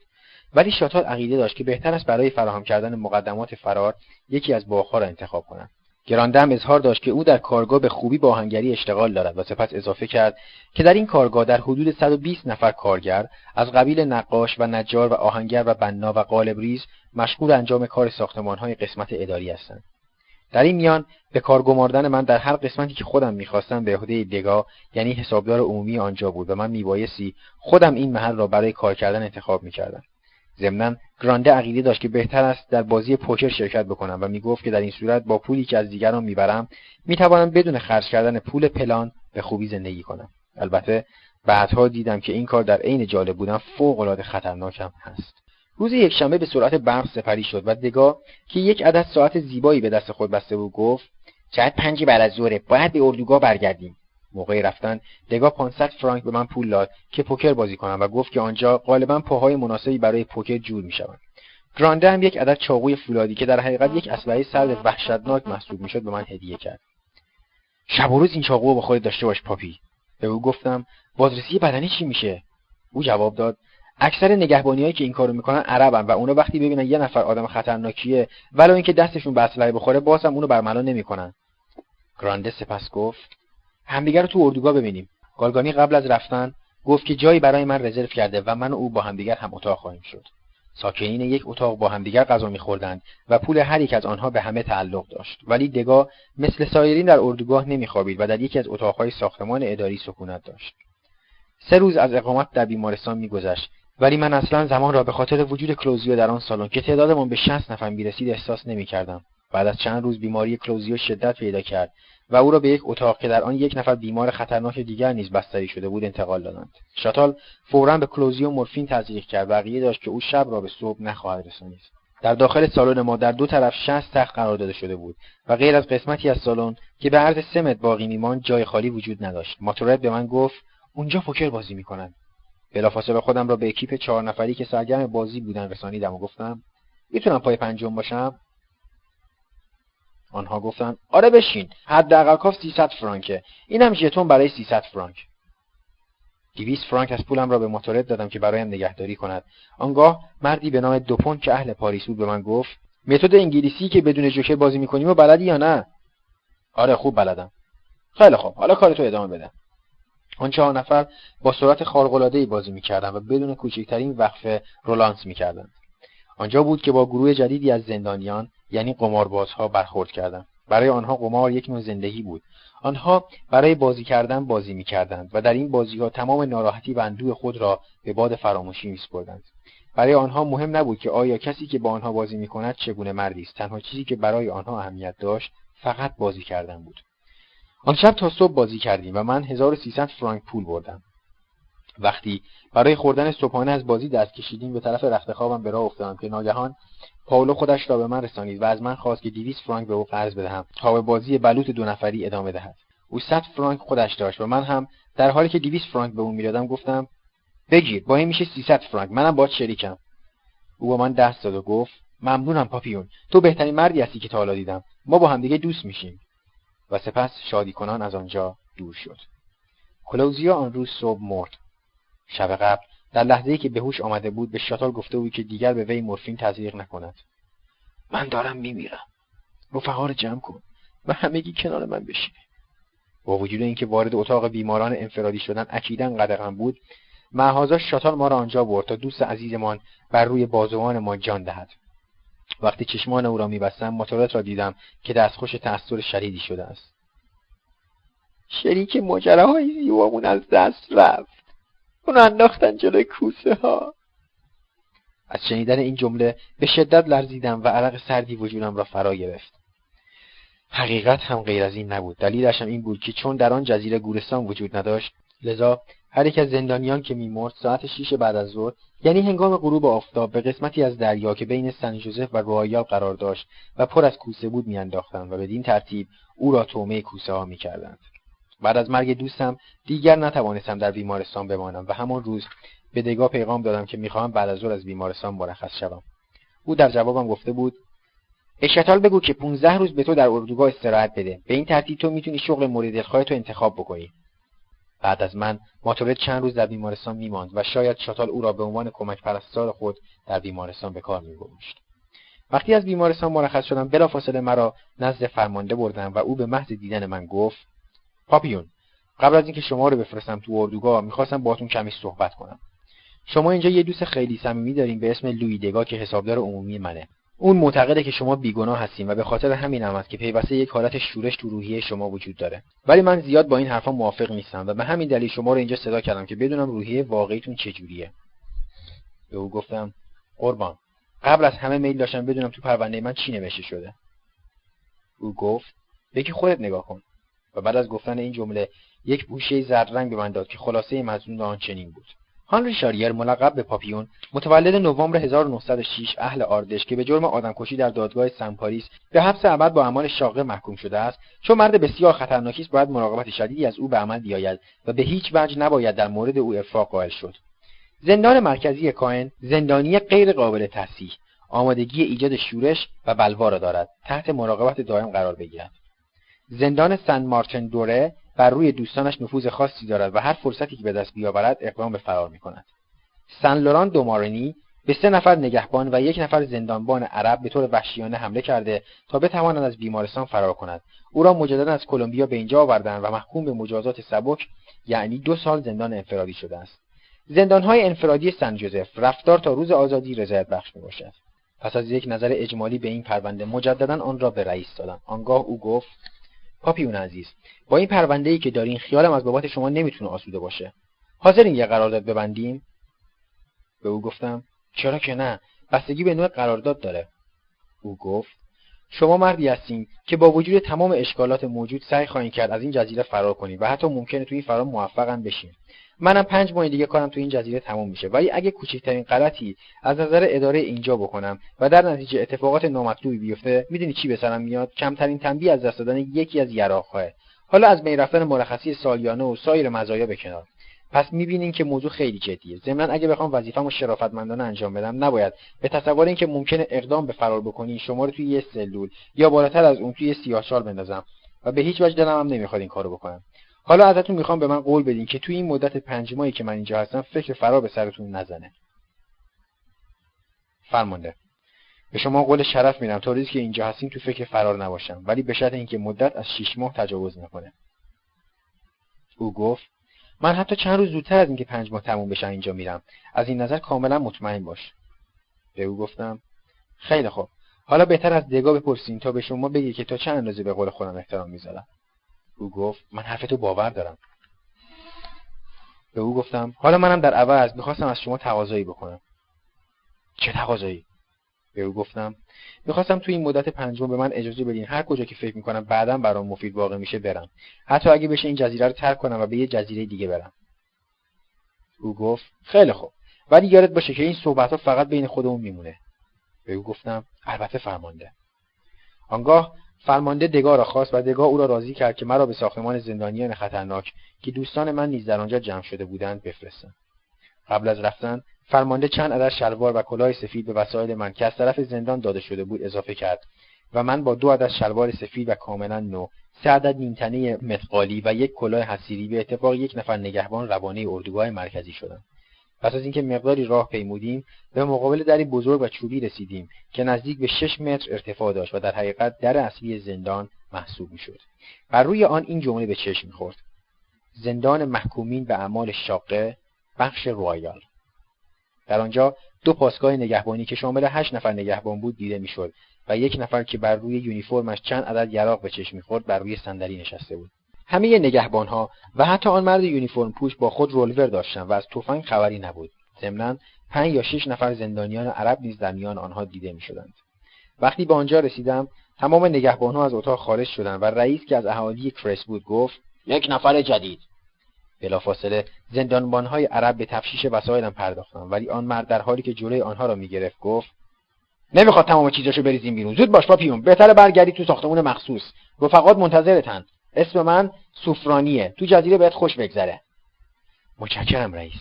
و پس از گفتن این جمله به یک حیات وسیع که در آن سه ساختمان بزرگ دیده می‌شد وارد شدم و به دنبال نگهبان به طرف یکی از ساختمانها روانه شدم. بالای در این جمله به چشم می‌خورد. ساختمان A گروه مخصوص. وقتی به مقابل در رسیدم رئیس فریاد زد نگهبان یک نفر زندانی جدید. و پس از گفتن این جمله آنجا را ترک کرد. به یک سالن خیلی بزرگ مستطیل شکلی که در آن 120 نفر زندانی زندگی می‌کردند داخل شدند. درست نظیر زندان سن لوران میله آهنی در اطراف آن دیده می‌شد و یک در آهنی نیز در یک سمت این سالن قرار داشت که در تمام طول روز باز میماند و فقط هنگام شب آن را میبستند. در فاصله بین این میله های آهنی و دیوارهای سالنی توری های مثل ننو آویزان شده بودند که به عنوان تخت خواب از آنها استفاده می‌شد و این ننوها خیلی راحت خوب بودند. بالای هر کدام از این ننوها و بر روی دیوار دو قطعه چوب به عنوان قفس نصب شده بود و زندانیان لباس و وسایل خود را از قبیل ظرف و غیره جداگانه بر روی هر کدام از این قفسها قرار می‌دادند. تازه وارد سالن شده بودیم که زندانیان دسته دسته به استقبال من آمدند. آنها لباسهایی به رنگ سفید به تن داشتند و هر کدام با گفتن جملاتی نظیر پاپی بیا اینجا! نه بیا پیش ما! مرا به محلی که خودشان بودند دعوت می‌کردند. گرانده در حالی که ساکی را از دستم می‌گرفت گفت باید با من زندگی کنی پاپیون و من نیز به دنبال او روانه شدم. پس از اینکه تخت خوابم را آماده کردم گرانده گفت بگیر مرد اینم یه بالش پر مرغ. در آنجا چشمم به تعداد زیادی چهره آشنا که در زندانهای فرانسه دیده بودم افتاد و در میان این چهره علاوه بر پاریسی چند نفر از اهالی کرس و مارسی نیز دیده می‌شدند. وقتی از دیدن آنها متحیر شدم پرسیدم مگه شما تو این ساعت کار نمی کنید؟ همه با صدای بلند خندیدند و گفتند اونایی که تو این سالو می‌بینی هر روز بیشتر از یه ساعت کار نمی‌کنن. بعدش دوباره برمیگردن سر زندگیشون. آن روز آنها استقبال گرمی از من به عمل آوردند و من متوجه شدم که باید به زندگی دست جمعی عادت کنم. در آنجا با مسئله ای روبرو شدم که برای من خیلی عجیب و باور نکردنی بود. مردی که یک عدد سینی به دست گرفته بود و بر روی آن یک دستمان سفید نیز دیده می‌شد در طول سالن به راه افتاد و مرتب فریاد می‌زد گوشت گوشت کی گوشت می‌خواد؟ و هنگامی که به مقابل من و گرانده رسید ایستاد و به جای اینکه از گرانده بپرسد گوشت می‌خواهد یا نه مثل اینکه با مشتری روزانه خود صحبت می‌کند فقط پرسید چند تا گرانده گفت پنج. او گفت فیله یا سرشونه؟ گرانده گفت فیله. خب چقدر باید بهت بدم؟ بهتر حسابمو بدی چون الان دیگه ما دو نفریم. فروشنده یک دفترچه از جیب خود درآورد و پس از اینکه روی آن چیزهایی نوشت گفت حساب تا حالا میشه 135 فرانک. گرانده گفت خیلی خوب حساب تو ببند و از امروز حساب جدیدی بنویس. گرانده پس از رفتن آن مرد گفت اینجا اگه آدم پول نداشته باشه نابود میشه ولی برعکس اگه آدم یه ریزه به جنبه می‌تونه همیشه به مقدار کافی پول داشته باشه. حق با او بود چون آنجا هر کسی به نحوی پول در میآورد از گوشت فروش گرفته تا مردی که به نگهبانان میفروخت. ولی به نظر من خطرناکترین راه پول درآوردن در آنجا قمار دوست و همخرج من گرانده مردی بود به سن 35 سال و با وجود هیکل لاغرش خیلی قوی و نیرومند بود. او از اهالی مارسی بود و من قبلا او را در پاریس و مارسی دیده بودم. این مرد در باز کردن گاف های رمزی مهارت عجیبی داشت و با وجود اینکه مرد خوشبین و خوشتینتی بود در این حال احتمال می‌رفت که خیلی هم خطرناک باشد. آن روز تقریبا تنها در آن سالن بزرگ نشسته بودم. و مأمور نظافت نیز مشغول جاری کردن و گونی خیس کشیدن بر روی کف سیمانی سالن بود. ناگهان چشمم به مردی افتاد که بر روی چشم چپ خود یک شیء چوبی گذاشته و به شدت سرگرم درست کردن یک ساعت مچی می باشد بالای ننو و بر روی قفسهاش نیز تعدادی در حدود سی عدد ساعت مچی گوناگون دیده می‌شد. خودم را به این پسر جوان که قیافش شباهت به مردان سی ساله داشت ولی موهای سرش کاملا سفید شده بود رسانیدم و به تماشای کار کردن او پرداختم. بعد از چند لحظه اندک اندک سعی کردم سر صحبت را باز کنم ولی او حتی سرش را نیز بلند نکرد و بدون اینکه کلمه ای حرف بزند به کار خود ادامه داد. در حالی که از این برخورد او اندکی ناراحت شده بودم خودم را به حیات رسانیدم و در گوشه ای نشستم. ناگهان چشمم به تیتی بلوط باز افتاد که مشغول بر زدن یک دسته ورق کاملا نو بود. او بدون اینکه از کار خود دست بکشد گفت آه رفیق چطوری؟ تو روحایال بهت خوش میگذره؟ آره ولی امروز مرتب بند میارم. می‌خوام یواش یواش سرمو به کار گرم کنم. به این ترتیب می‌تونم از اردوگاه بیام بیرون. الان خواستم با یه جوان ساعت ساز حرف بزنم ولی اون حتی جواب نداد. آها چی میگی پاپی؟ این یارو با همه همینطوره. همش تو بحر ساعتاشه. اگه ماجراشو بشنوی به اون حق میگی که تنهایی پیشه کنه.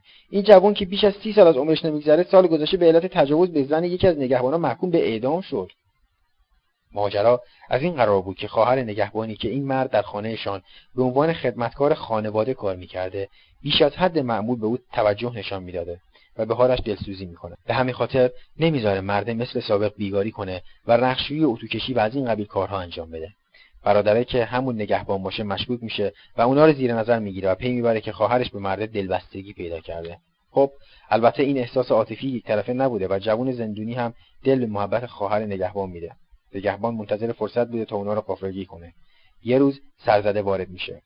اون دوتا داشتن راز و نیاز می‌کردن. اما توی خونه یه توتی بوده که عادت داشته هر وقت چشمش به نگهبان بیفته بگه ارباب اینهاش. اون روز هم این جمله رو تکرار می‌کنه. خواهره که ببینه وصف و خیمه حسابی جوغدار را میندازه و به برادرش میگه که این مرد به من اظهار عشق کرده و می‌خواسته منو فریب بده. جوونه وضعو که وخیم می‌بینه پا به فرار می‌ذاره. نگهبانم از خدا خواستی به طرف شلیک می‌کنه که در نتیجه تیر به شونه جوون می‌خوره و نقش بر زمین میشه. نگهبان قصد داشته که کاری یکسره کنه. اما یه نگهبان دیگه سم می‌رسه و مانعش میشه. خلاصه اینکه ساعت محکوم میشه. البته تا اینجاش ماجراش به نظر خارق العاده نمیاد اما بعد این ماجرا رنگ جالبی به خودش می‌گیره. توی رویال تو قسمت محکومی به مجازات یک گیوتین وجود داره که هر قطعش در محل مخصوصی نگهداری میشه. تو حیات پنج قطعه سنگی که تو محل استقرار گیوتینه همیشه مرتب و صافه. هفته یه مرتبه جلاد با دستیاراش که از چند نفر زندونی تشکیل شده آزمایشی گیوتین رو سوار می‌کنن و با اون یکی دوتا تنه درخت موز رو می‌برن تا ببینن خوب کار می‌کنه یا نه. ساعت با چهار نفر محکوم به اعدام دیگه که سه نفرشون عرب و یکیشون اهل سیسیله توی یه سلول منتظر جواب تقاضاش در مورد تخفیف مجازاتش به سر میبرده. و این تقاضا رو نگهبونایی که به عنوان وکیل مدافع از اون دفاع کرده بودن به مقامات مربوط رد کرده بودن. یه روز پس از اینکه گیوتین رو سوار می‌کنن جلادها در سلول مرد ساعتساز رو باز می‌کنن و بعد از اینکه دست و پاشو میبندن موهای پشت گردنش رو با قیچی به شکل هلال می‌زنن و اون رو می‌برن زیر تیغه گیوتین. آفتاب کم کم داشته غروب می‌کرده و هوا کم کم رو به تاریکی می‌رفته که این مرد رو زیر تیغه گیوتین قرار میدن و اون رو با تسمه چرمی به چوب عمودی زیر تیغه گیوتین میبندن. تو این لحظه ناگهان فرمانده اصلی زندون که باعثی توی این قبیل تشریفات شرکت می‌کرده با یک چراغ از راه می‌رسه و وقتی صحنه رو روشن می‌کنه متوجه میشه که نگهبونا مرتکب اشتباه شدن و نزدیک این مرد رو بیدلیل به کشتن بدن. چون اون روز موضوع ادامه اون اصلا در میون نبوده. یارو که از دیدن این صحنه به شدت ناراحت شده بوده فریاد می‌زنه و میگه دست نگه دارین! و به قطعی دست و پاشو گم کرده بوده که دیگه نمی‌تونه صرف بزنه. بلافاصله چراغشو میندازه رو زمین در حالی که همه رو به کناری می‌زنه خودشو به اون مرده میرسونه. و پس از اینکه دست و پاشو باز می‌کنه میگه پرستار اونو ببرین تو سلول ازش مواظبت کنین کمی هم بهش شراب بدین. شما احمقا برین رانسکا رو بیارین اینجا چون امروز فقط اونه که باید اعدام بشه نه کس دیگه. روز بعد موهای سر ساعت سازه مثل برف سفید میشه و وکیلش یه نفر از نگهبونای زندون بوده نامه‌ای به وزیر دادگستری می‌نویسه و پس از اینکه ماجرا رو براش شهر میده ازش تقاضا می‌کنه که در مورد مجازات ساعت سازه تخفیف قائل بشن. و به خاطر همین ماجرا اونو با یه درجه تخفیف به حبس ابد محکوم می‌کنن و از اون روز به بعد این مرد اوقاتش رو با تعمیر ساعت‌های نگهبونا میگذرونه. حالا تصدیق می‌کنی که چرا اون باید با سایرین کمتر تماس بگیره نه؟ گفتم. البته تیتی بعد از اون شک نبایدم از اون انتظار معاشرت داشت. من به نوبه خودم خیلی دلم واسش سوخت. هر روز که میگذشت زندگی جدید را بیشتر فرا می‌گرفتم. ساختمان A مرکز تجمع مردان خطرناکی بود که زندگی روزمرهشان نشانی از گذشته ترسناکشان بود. هنوز کاری به من واگذار نکرده بودند و من منتظر بودم که یک محل در قسمت خالی کردن زباله خالی بشود و من در آنجا مشغول کار شوم. چون در این صورت می توانستم پس از سه روب کار کردن بقیه اوقات روزم را آزادانه در جزیره به ماهیگیری بپردازم. آن روز صبح وقتی می‌خواستند چند نفر را به بیگاری نشاندن نهالهای درخت خرما بفرستند مردی به اسم ژان کاستیل را صدا زدند. او در حالی که از صف زندانیان خارج می‌شد با قیافهای متعجب پرسید چه خبره؟ منو به بیگاری میفرستند نگهبانی که مأمور اداره گروه بیگاری بود در جواب او گفت آره می‌خوام شما رو به بیگاری بفرستم. بگیرین شیشه رو بردار. کارالی در حالی که با خونسردی تمام به او نگاه می‌کرد گفت بگو ببینم. مگه نمی‌دونی که برای شناختن و به کار بردن این اسباب عجیب و غریب باید بگی از ولایت یه نفر متخصص بیاد؟ می‌دونی که من اصالتا اهل کرس و مارسی هستم و تو کرس این قبیل اسبابا رو میندازن دور و تو مارسی هم اصلا نمی‌دونن که چنین چیزایی وجود داری یا نه. بهتر این تیشه رو برای خودت نگهداری و منو به حال خودم بذاری. ناگهان نگهبان جوان که هنوز خودش نمی‌دانست چه کاری دارد انجام می‌دهد تیشه را به دست گرفت. و به طرف کاسیلی حمله کرد ولی در یک زمان جمله ای از گلوی 120 نفر زندانی خارج شد. او را سر جای خود میخوب کرد. تنلش اگه دست بهش بزنی فورا میکشیمت. در همین لحظات گرانده فریاد زد و گفت صفها رو به هم بزنیم. زندانیان به شنیدن صدای او بدون اینکه کوچکترین توجه به نگهبان که حالت حمله به خود گرفته بود بکنند وارد سالن شدند. زندانبان سالن‌های بی و سی همه روانه کار شدند و چند دقیقه بعد سر و کله دوازده نگهبان پیدا شد که یک راست به طرف سالن A آمدند و در آهنی آن را که تقریبا همیشه باز بود بستند. یک ساعت بعد چهل نگهبان در حالی که هر کدام مسلسلی در دست گرفته بودند در دو طرف در سالن صف کشیدند. غیر از فرمانده که آن روز صبح ساعت شش یعنی قبل از آن حادثه برای سرکشی دیابل رفته بود بقیه مسئولین از قبیل معاون فرمانده رئیس نگهبانان رئیس پاسدارها و بالاخره خود نگهبانها در آنجا گرد آمده بودند. معاون فرمانده اصلی گفت داسلی لطفا یکی یک اسامی زندانیا رو بخون. گرانده؟ حاضر. بیا بیرون. گرانده از میان زندانیان بیرون آمد و در وسط چهار نگهبان قرار گرفت. داسلی به او گفت بفرمایید سر کارتون. نمی‌تونم. سرپیچی می‌کنین نه سرپیچی نمی‌کنم مریضم. از کی تا حالا؟ چرا تو حضوریاب اولی مریض نبودی؟ امروز صبح نبودم ولی الان شدم. شش نفر دیگر هم یکی پس از دیگری همین جواب را دادند و فقط یک نفر از میان آنها که گویا قصد داشت او را به سن لوران بفرستند تا شورای نظامی به وضع او رسیدگی کند در جواب آنها که میپرسیدند سرپیچی می‌کنین گفت آره سرپیچی می‌کنم. چرا؟ برای اینکه شما دارین کفرمو در میارین. من هرگز حاضر نیستم برای مردمان شما کار بکنم. اوضاع داشت کم کم وخیمتر می‌شد. نگهبانهای جوان که نمی‌توانستند توهین زندانیان را تحمل کنند مترصد فرصت بودند تا بهانه بیشتری به دستشان بیاید و با اسلحه خود وارد عملیات بشوند. کسایی که اسمشون خوندم فورا لخشن رو برن تو سلولا. همراه با افتادن لباسها صدای افتادن چند عدد چاقو نیز بر روی کف حیات شنیده شد. ایست! اینم دکتر! دکتر ممکنه لطفا این مردا رو معاینه کنی؟ اونایی که تمارض کرده باشن به سیاهشالا فرستاده میشن و بقیه دوباره میرن تو ساختمون خودشون. دکتر گفت یعنی هر هشت نفر مریضن؟ بله دکتر. غیر از اون یه نفر که خودش گفت نمی‌خواد کار کنه. دکتر گفت خب اول گرانده بیا بیرون. چته؟ گرانده گفت از دیدن نگهبونا حالم به هم می‌خوره دکتر. ماها بعضیامون به حبس ابد محکومیم بقیه‌مون هم زندونیای معمولی هستیم.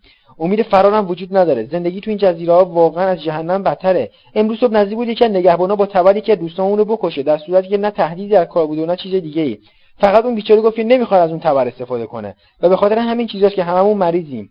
حالا دلم می‌خواد شما خودتون در این باره قضاوت کنید دکتر پس از شنیدن گفته های گرانده چند دقیقه سرش را به زیر افکند و مشغول فکر کردن شد و آنگاه گفت پس را بنویسید به علت مسمومیت غذایی پرستار نگهبان به هر یک از این بیماران 20 گرم سولفات دوسو بده. در مورد اون زندانی هم که از کار کردن خودداری نموده ببندش توی بیمارستان تا معلوم بشه به طور ارادی این حرفا رو زده یا نه. و پس از گفتن این مطالب برگشت و از آنجا دور شد. فرمانده دوم در حالی که فریاد می‌کشید گفت همه برن تو وسایلتون رو جمع کنین چوقو فراموش نشه. آن روز به کسی اجازه ندادند که از سالن خارج شود و نزدیکی های ظهر بود که پرستار نگهبان در حالی که یک سطح چوبی پر از مسهل سولفات دوسو با خود هم می‌کرد داخل شد. سه نفر از آن سر خوردند و وقتی نوبت به نفر چهارم رسید خودش را بر روی سطح انداخت و آن را همراه با ملاقهای به گوشه پرت کرد. و در نتیجه موضوع به دستور تمیز کردن کف سالن که از طرف رئیس سالن صادر شده بود خاتمه پیدا کرد. آن روز ظهر ژان کاستید با ما غذا خورد و بعد از ظهر بود که با او به گفتگو پرداختم. هنگامی که صحبت فرار را به میان آوردم او در حالی که در چشمانش برق مخصوصی به وجود آمده بود گفت پارسال یه بار تصمیم گرفتم فرار کنم ولی موفق نشدم. می‌دونستم که تو آدم سربرایی نیستی ولی بهتره بدونی که در مورد فرار از جزیره حتی صحبت کردنش هم مشکل و غیر قابل درکه. از طرف دیگه احساس می‌کنم که هنوز درست حسابی نتونستی به روحیه زندونیای اینجا پی ببری. همونطور که می‌بینی اینجا 80 درصد زندونیا روحیه خوبی دارن و هیچ از اونها راضی نمیشه تو رو لو بده. حتی اگه کسی تو این جزیره کشته بشه یا چیزی به سرقت بره کسی حاضر نمیشه شهادت بده. در حقیقت میشه گفت که همه با همدیگه یه رنگن. فقط ترسی که زندونیای این جزیره دارن اینه که مبادا یه نفر موفق بشه فرار کنه. اون وقتی که تمام امتیازاتشون از قبیل ورقبازی شطرنج مطالعه حتی گوش دادن به موزیک و غیره از بین میره و به طور کلی اوضاعشون بیریخ میشه. ولی هر وقتم یه نفر موفق شده از جزیره خارج بشه فورا تو گراندتره که نزدیک کرو واقع شده گیر افتاده و بعدم همونطور که گفتم تازه ناراحتی های زندون جزیره شروع میشه. دو گوش داشتم و دو گوش دیگر هم قصد کردم تا این حرفا رو با تمام جزئیات به خاطر بسپارم. چون تا به آن روز چیزی در این باره از کسی نشنیده بودم. کاسری چنین ادامه داد. خلاصه اگه یه روز خواستی فرار کنی معطل نکن. ولی قبل از اینکه موضوع با کسی که دوست صمیمی تو نیست در بذاری بهتر خوب فکراتو بکنی. ژان کارالی یک دزد حرفه‌ای با استعداد بود. و نسبت به شدت عمل و مرارت تنفر شدیدی داشت و اطرافیانش به او آنتیک لقب داده بودند. به عنوان مثال او صورت خود را با صابون دیگری غیر از صابون مارسی نمیشست و هنگامی که می‌دید من از صابون پالمیلو استفاده می‌کنم به من می‌گفت یه جندی میده تو چرا صورت با صابون دخترا میشوری؟ با اینکه 52 سال از عمرش میگذشت مغازه از نظر انرژی و قدرت فوقالعاده بود. به من می‌گفت پاپیون همه میگن تو مثل پسر خودم میمونی. می‌دونم که تو هم از زندگی تو این جزیره خوشت نمیاد و اگه هم زیاد به شکمت می‌رسی حتما به خاطر اینکه بتونی خودتو رو به راه نگه داری. من به تو تبریک میگم. بدون که تعداد مردهایی مثل ما تو این جزیره حتی به نیم دو هم نمی‌رسه و در حقیقت کسی به فکر فرار نیست. درسته که یه تلاش می‌کنن به گراندتر برن تا بلکه بتونن از اونجا فرار کنن ولی اینجا مطلقا به فکر فرار نیستن. ضمنا کاستلی پیر به من نصیحت می‌کرد که زبان انگلیسی را یاد بگیرم و حتی هر وقت که می‌توانم با یک نفر اسپانیایی به زبان خودش صحبت بکنم. به همین دلیل او یک خودآموز زبان اسپانیایی که این زبان را در 24 ساعت به خارجی‌ها میآموخت به انضمام یک لغتنامه انگلیسی فرانسه به عنوان امانت در اختیار من قرار داده بود. او با یک زندانی از اهالی مارسی به اسم گارده طرح دوستی ریخته بود. و این گارده کسی بود که قبلا یک بار از زندان پرتغال و مرتبه دیگر از گراندتر فرار کرده بود و مدتی بود که با ژان کاستلی به دنبال فرصت مناسبی میگشتند که به اتفاق از جزیره فرار کنند. زندانی دیگری نیز به اسم گراون کم و بیش در این قبیل تصمیمات با آنها همراهی می‌کرد. ولی من از همان روز تصمیم گرفتم که به کار خود بپردازم و دیگر در مورد فرار با شخص دیگری صحبت نکنم. در تنها موردی که آن سه نفر با هم دیگر هم عقیده بودند این بود که می‌گفتند قمار فقط به خاطر بردن جالب است وگرنه در نوع خود کار کاملا خطرناکی است. اکثرا آنها مجبور می‌شدند در حین بازی با شخص چهارمی که با آنها بازی می‌کرد با چاقو به دعوا بپردازند. هر یک از آنها نسبت به سن خود دارای انرژی و قدرت بینظیری بودند. در این میان لوی گراوند 45 سال و گارده نیز نزدیک 50 سال از عمرش میگذشت. در یکی از روزها ماجرای جالبی در سالن ما اتفاق افتاد. مردی کوتاهقد از اهالی شهر تولوز ملقب به ساردیان از طرف یک مرد دیگر به اسم موتون به مبارزه دعوت شد. موتون در حالی که با بالاتنه لخت چاقویی به دست گرفته بود و در راهرو سالن ایستاده بود می‌گفت یا باید 25 فرانک بهم بدی یا نمی‌ذارم بازی کنی؟ ساردیان نیز در جواب وی می‌گفت کسی آزار نمیشه به خاطر پوکر بازی کردن پول بده. چرا منو چسبیدی و سراغ اونای دیگر رو نمی‌گیری؟ لازم نیست بدونی چرا. یا پول میدی یا اینکه بازی نمی‌کنی وگرنه باید با هم دیگه دعوا کنیم. نه من دعوا نمی‌کنم. تو می‌زنی؟ آره چون میترسم به دست مردی که هرگز دست به فرار نظر زخمی یا کشته بشم. من خودم اهل فرارم و اینجا نیومدم که آدم بکشم یا کشته بشم. در حالی که همه منتظر عاقبت ماجرا بودن گرانده آهسته زیر گوشم گفت راست میگه اون مرد خیلی پردل و واقعا اهل فرارم هست. ولی بدبختانه نمیشه چیزی گفت. همانطور که بر روی ننوی گرانده نشسته بودم چاقویم را باز کردم و آن را زیر رانم قرار دادم. خب ترسو حالا می‌خوای پول بدی یا اینکه بازی رو قطع کنی؟ زود باش جواب بده. و بعد از گفتن این حرف یک قدم به سوی ساردیان برداشت. من دیگر نتوانستم طاقت بیاورم و در حالی که فریاد می‌زدم گفتم موتون پوزت رو ببند و این مرد رو به حال خودش بذار. گرانده گفت پاپیون به سرت زده؟ در حالی که دسته چاقو را زیر ساق پای چپم به دست گرفته بودم بدون اینکه از جایم حرکت بکنم گفتم نه من دیوونه نشدم. فقط دلم می‌خواد گوش بدین ببینید چی دارم بهتون میگم. موتون قبل از اینکه دعوا رو شروع کنیم بذار برات بگم. از وقتی که پامو تو این سالن 120 نفری گذاشتم متاسفانه با کمال شرمندگی متوجه شدم که کسی به موضوع فرار که زیباترین و جالبترین حقایق احترام نمی‌ذاره. به این ترتیب به مردانی که از همه چی صرف نظر می‌کنن و با وجود تمام خطرات به این کار دست می‌زنن خارج از تمام مسائل دیگه باید احترام بذاریم. آیا کسی با این حرف من مخالفتی داره؟ سکوت. تو تمام مقررات شماها جایی یه چیز خالیه و اون هم نه تنها احترام گذاشتن بلکه کمک کردن و پشتیبانی از این مردهاه.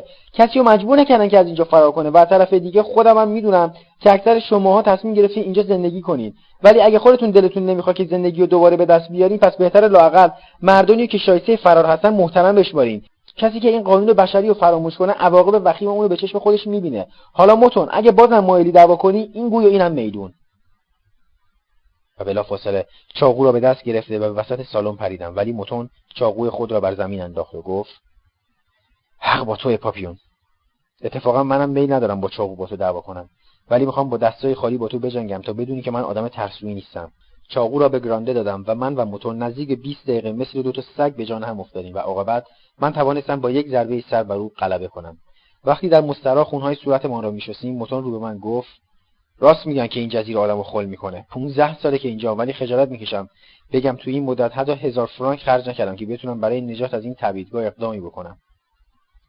وقتی مجددا به سالن برمیگشتم با پرخاش شدید گرانده و گالگانی روبرو شدم که می‌گفتن مگه مریضی که به همه فوش میدی؟ واقعا معجزه بود که کسی با چاقو به وسط سالن نپرید تا جواب گستاخیاتو بده. به آنها گفتم نه دوستای من. اتفاقا اصلا تعجب آور نیست. چون همه این مردها وقتی ببینن یه نفر واقعا راست میگه حقو بهش میدن. گالگانی گفت خیلی خوب ولی بهتر دیگه آتیش بازی در نیاری. شب همان روز هر کدام از آن مردان به بهانه‌های مختلف به من نزدیک شدن و پس از اینکه با من به گفتگو پرداختند هنگام رفتن گفتند من با حرفایی که زدی موافقم پاپی. و بدین ترتیب آن حادثه باعث شد که بین آنها جایی برای خود باز کنم. از آن روز به بعد احترام خاصی بین آن مردها پیدا کردم. هر دستوری که می‌دادم فورا اجرا می‌شد و موقعی که سر بازی ورق مینشستم کسی بیهوده با سایری مجادله نمی‌کرد. معمولا کسی که بازی را اداره می‌کرد پنج درصد سهم برنده را برمیداشت. او بر روی نیمکتی مینشست و به دیوار تکیه می‌داد که بتواند جان خود را در مقابل سایرین حفظ کند. آنگاه پتویی بر روی زانوهایش میانداخت و به این ترتیب یک چاقوی بزرگ و باز را که بر روی پاهایش گذاشته بود مخفی می‌کرد. چهل تا پنجاه نفر بازیکن فرانسوی و عرب دایره وار دور او می نشستند و مشغول بازی می شدند. وظیفه اداره کننده بازی حساب برد و باخت بازیکنان بود و حتی اگر اختلافی پیش می آمد در این مورد نیز به عهده او بود که نظریه خود را به آنها اعلام کند و تصمیمی را که او می گرفت مجبور بودند بدون چون چرا آن را بپذیرند. آن شب یک مرد ایتالیایی به اسم کارلینو را به قتل رسانیدند. او با یک پسر جوان که حکم یک دوست برای وی داشت زندگی می‌کرد. این دو نفر روزها در باغ کار می‌کردند و شبها نیز وقتی یکی از آنها میخوابید دیگری بیدار مینشست تا مبادا کسی قصد جان کارلینو را بکند گویا خود کارلینو هم فهمیده بود که زندگیش در خطر است. ضمنا برای اینکه کسی نتواند آنها را قافلگیری کند زیر ننوی خود تعدادی قوطی خالی گذاشته بودند که اگر کسی خواست از زیر ته خودش را به آنها برساند سر صدای ایجاد شده از برخورد او با های خالی آنها را متوجه خطر سازد. ولی با وجود تمام این پیشبینی ها یک نفر او را به قتل رسانید و صدای فریاد او در میان سر و صدای مهیب های خالی که در اثر برخورد قاتل با آنها به وجود آمده بود خاموش شد.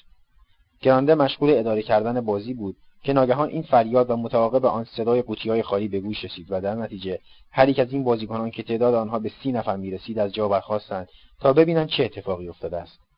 کارلینا دیگر نفس نمی‌کشید و دوست جوانش نیز اظهار می‌کرد که نتوانست قاتل را ببیند. گرانده در جواب رئیس سالن که از سایری می‌پرسید نگهبانها را صدا بزند یا نگفت نه. فردا وقت کافی برای انجام این کار داریم. حالا وقتی اون مرده دیگه کاری براش نمیشه کرد ضمنا کسی چیزی نشیده. حتی تو کوچولو. در این لحظه روی خود را به طرف دوست کارلینو برگرداند فردا صبح موقع بیدار از خواب یه مرتبه می‌بینی که اون مرده. بعد از چند لحظه بازیکنان مجددا به بازی پرداختند بیصبرانه منتظر بودم که ببینم نگهبانها در مقابل چنین جنایتی چه عکسالعملی از خود نشان خواهد داد. ساعت پنج نیم صبح صدای اولین زنگ برخاست. ساعت شش به صدای زنگ دوم مشغول صرف صبحانه شدیم و ساعت شش نیم مثل هر روز به شنیدن صدای زنگ سوم باید برای حضور قیاب از سالن خارج می شدیم وقتی آن روز صبح وقتی زنگ دوم به صدا درآمد رئیس سالن به محض دیدن مردی که مشغول آوردن قهوه برای زندانیان بود خود را به او رسانید و به نگهبانی که او را همراهی می‌کرد گفت رئیس یه نفر رو کشتن. رئیس گفت اون کیه؟ رئیس کاردینو. ده دقیقه بعد شش نفر نگهبان وارد سالن شدند مرده کجاست؟ اونجاه قاتل از زیر توری کاردی را تا دسته در پشت کارلینا فرو کرده بود. پس از اینکه کارد را درآوردیم رئیس نگهبانها گفت مأمورین برانکارد اونو ببرین. و بلافاصله دو نفر جنازه را روی برانکارد قرار دادند و او را از آنجا بردند. وقتی زنگ سوم به صدا درآمد آفتاب طلوع کرده بود. رئیس نگهبانها در حالی که هنوز کارد خونالود را به دست داشت گفت همه برای حضور قیاب از سالن برن بیرون. امروز کسی رو بستری نمی‌کنند همه برای حضور قیاب از سالن خارج شدند طبق معمول فرماندهان رؤسای نگهبانها هم در حضور قیاب صبحگاهی شرکت کرده بودند. اسامی خوانده شد و هنگامی که نوبت به اسم کارینو رسید رئیس سالن گفت دیشب مرد اونو به سردخونه بردن. نگهبانی که اسامی زندانیان را می‌خواند گفت خب. هنگامی که حضور قیاب به پایان رسید رئیس اردوگاه چاقو را به دست گرفت و پرسید آیا کسی این چاقو رو می‌شناسه؟ کسی جواب نداد. کسی قاتل رو دیده؟ سکوت مطلق. خب پس مثل معمول کسی چیزی نمی‌دونه. حالا در حالی که دستاتون رو بالا نگه داشتن از جلوی من رد و برین سر کارتون. فرمانده بازم مثل همیشه معلوم نیست چه کسی کار رو به پشت مقتول زده. فرمانده گفت همه چی باید مرتب بشه. چاقو رو نگه داریم و روش فیش بچسبونیم که معلوم بشه با اون کارینو رو کشتن. همه چیز تمام شد. به طرف سالن روانه شدم و خواستم چند ساعتی بخوابم. چون شب تا صبح حتی یک لحظه چشمانم را نبسته بودم. قبل از اینکه به خواب روم با خود گفتم یک زندانی یعنی هیچ. و اونا حتی به خودشون این زحمت رو نمیدن که قاتل رو پیدا کنن. بله یک نفر زندانی برای آنها حتی ارزش یک سگ را ندارد. روز دوشنبه تصمیم گرفتم کارم را با خالی کردن های سالن آغاز کنم. به این ترتیب ساعت چهار و نیم به اتفاق یک نفر دیگر سطحهای زباله ساختمان ای را که سالن خودمان بود خالی کردیم. مقررات چنین حکم می‌کرد که آنها را برای خالی کردن تا کنار دریا هم کنیم. ولی با دادن پول به مأمور مربوطه آنها را فقط تا یک کانال سیمانی که به دریا راه داشت می‌بریم سپس داخل آن کانال میریختیم. ضمنا یک مرد سیاهپوست را با دادن روزانه 20 فرانک اجری کرده بودیم. تا پس از اینکه زباله ها را داخل کانال خالی کردیم یک بشکه بزرگ که گنجایش سه هزار متر آب داشت بیاورد و روی زباله ها بریزد و آنگاه همگی به کمک هم با جاروی خیلی محکم زباله ها را از کانال به داخل دریا هدایت می‌کردیم. در روز اول چون به این کار عادت نداشتم آوردن سطرهای بزرگ پر از زباله سبب گردید که مچ دستهایم به شدت درد بگیرد ولی خود می‌دانستم که چند روز بعد به این کار عادت خواهم کرد. دوست جدید من مردی بود کاری و به درد بخور. ولی با وجود این گالگانی عقیده داشت که او یک موجود بسیار خطرناک است و گویا چنانچه از ظواهر ام پیدا میآمد هفت نفر را در جزیره به قتل رسانیده بود. به این ترتیب کار من در جزیره آغاز گردید. هر روز پس از اینکه کارم به اتمام می‌رسید یک دوش مفصل می‌گرفتم و سپس در حالی که بقیه ساعت روز آزاد بودم فقط با یک شورت به دنبال ماهیگیری می‌رفتم. تنها مقرراتی که باید اجرا می‌کردم سر ظهر حاضر شدن در اردوگاه بود. از برکت شپار از نظر چوب نی و قلاب ماهیگیری هیچ وقت کمبود نداشتم. هنگامی که با چند عدد ماهی به اردوگاه برمیگشتم اکثر همسران نگهبانها که اسم مرا یاد گرفته بودند سر از پنجره اتاق خود بیرون میآوردند و می‌گفتند پاپیون دو کیلو ماهی به من بفروش. شما مریضین؟ نه. بچه مریض دارین؟ نه. پس به این ترتیب به شما ماهی نمیفروشم. تعداد ماهیهایی که می‌گرفتم به قدر کافی زیاد بود و من آنها را در اردوگاه به دوستانم هدیه می‌کردم. روزی که با هفت یا هشت کیلو ماهی و در حدود دوازده عدد خرچنگ از مقابل خانه فرمانده بارو عبور می‌کردم یک زن نسبتا چاق به من گفت پاپیون با وجودی که وضع دریا خیلی خوب نیست و کسی ماهی گیرش نمیاد تو تونستی این همه ماهی خرچنگ سید کنی؟ کافیه بدونی 15 روزی که ماهی نخوردم. حیف تو اونا رو نمیفروشی. قبلا بهت گفتم از فروختن ماهی به زن نگهبان خودداری می‌کنی. درسته خانم ولی در مورد شما ممکنه موضوع فرق بکنه. چرا؟ چون شما چاقین و گوشت ممکنه شما رو مریض کنه. حق با تو پاپیون. به هم گفتن که غیر از ماهی و سبزی غذای دیگه ای نخورم ولی می‌دونی که اینجا چنین چیزی ممکن نیست. بگین خانم این خرچنگا و ماهی ها مال شما. و تقریبا دو کیلو از ماهی ها را به این زن دادم. از آن روز به بعد مرتبا به این زن ماهی می‌دادم و او در مقابل این کار تنها کاری که به من می‌کرد کلمه متشکرم بود. البته او درست فکر می‌کرد چون اگر به من پول می‌داد ناراحت می‌شدم. ولی او در عوض اغلب مرا به خانه خود می‌برد و یک لیوان شراب به من می‌داد. هرگز خانم بارو راجع به گذشته من سوالی نمی‌کرد ولی یک روز به طور اتفاقی این جمله از دهانش بیرون پرید. درسته که کسی نمی‌تونه از جزیره فرار کنه ولی باید اینم در نظر گرفته باشه که زندگی توی هوای سالم اینجا خیلی بهتر از اینه که آدم مثل یه حیوان تو گراندترو بپوسه. از برکت ماهیگیری آزادانه به همه جا می‌رفتم و در عرض مدت سه ماه توانستم بهتر از همه زندانیان جزیره را بشناسم.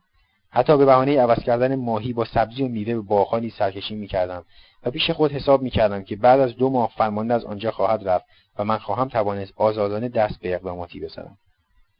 یک روز در حالی که با یک ماهی مخصوص که حداقل 20 کیلو وزن داشت به اردوگاه برمیگشتم با دکتر جزیره برخورد کردم. وقتی برای استراحت چند لحظه روی دیوار کوچکی نشستیم او به من گفت که با سر این ماهی می‌توان سوپ بسیار لذیذی درست کرد.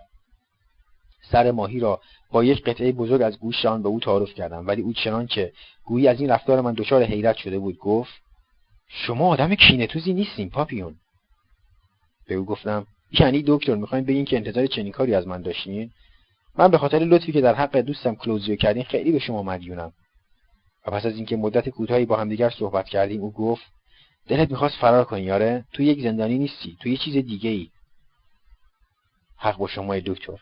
من به زندان تعلق ندارم و احساس می‌کنم که فقط برای تماشا به اینجا اومدم. او با شنیدن این حرف به شدت خندید و من مجددا گفتم دکتر شما فکر نمی‌کنی که یک مرد بتونه خودش اصلاح کنه؟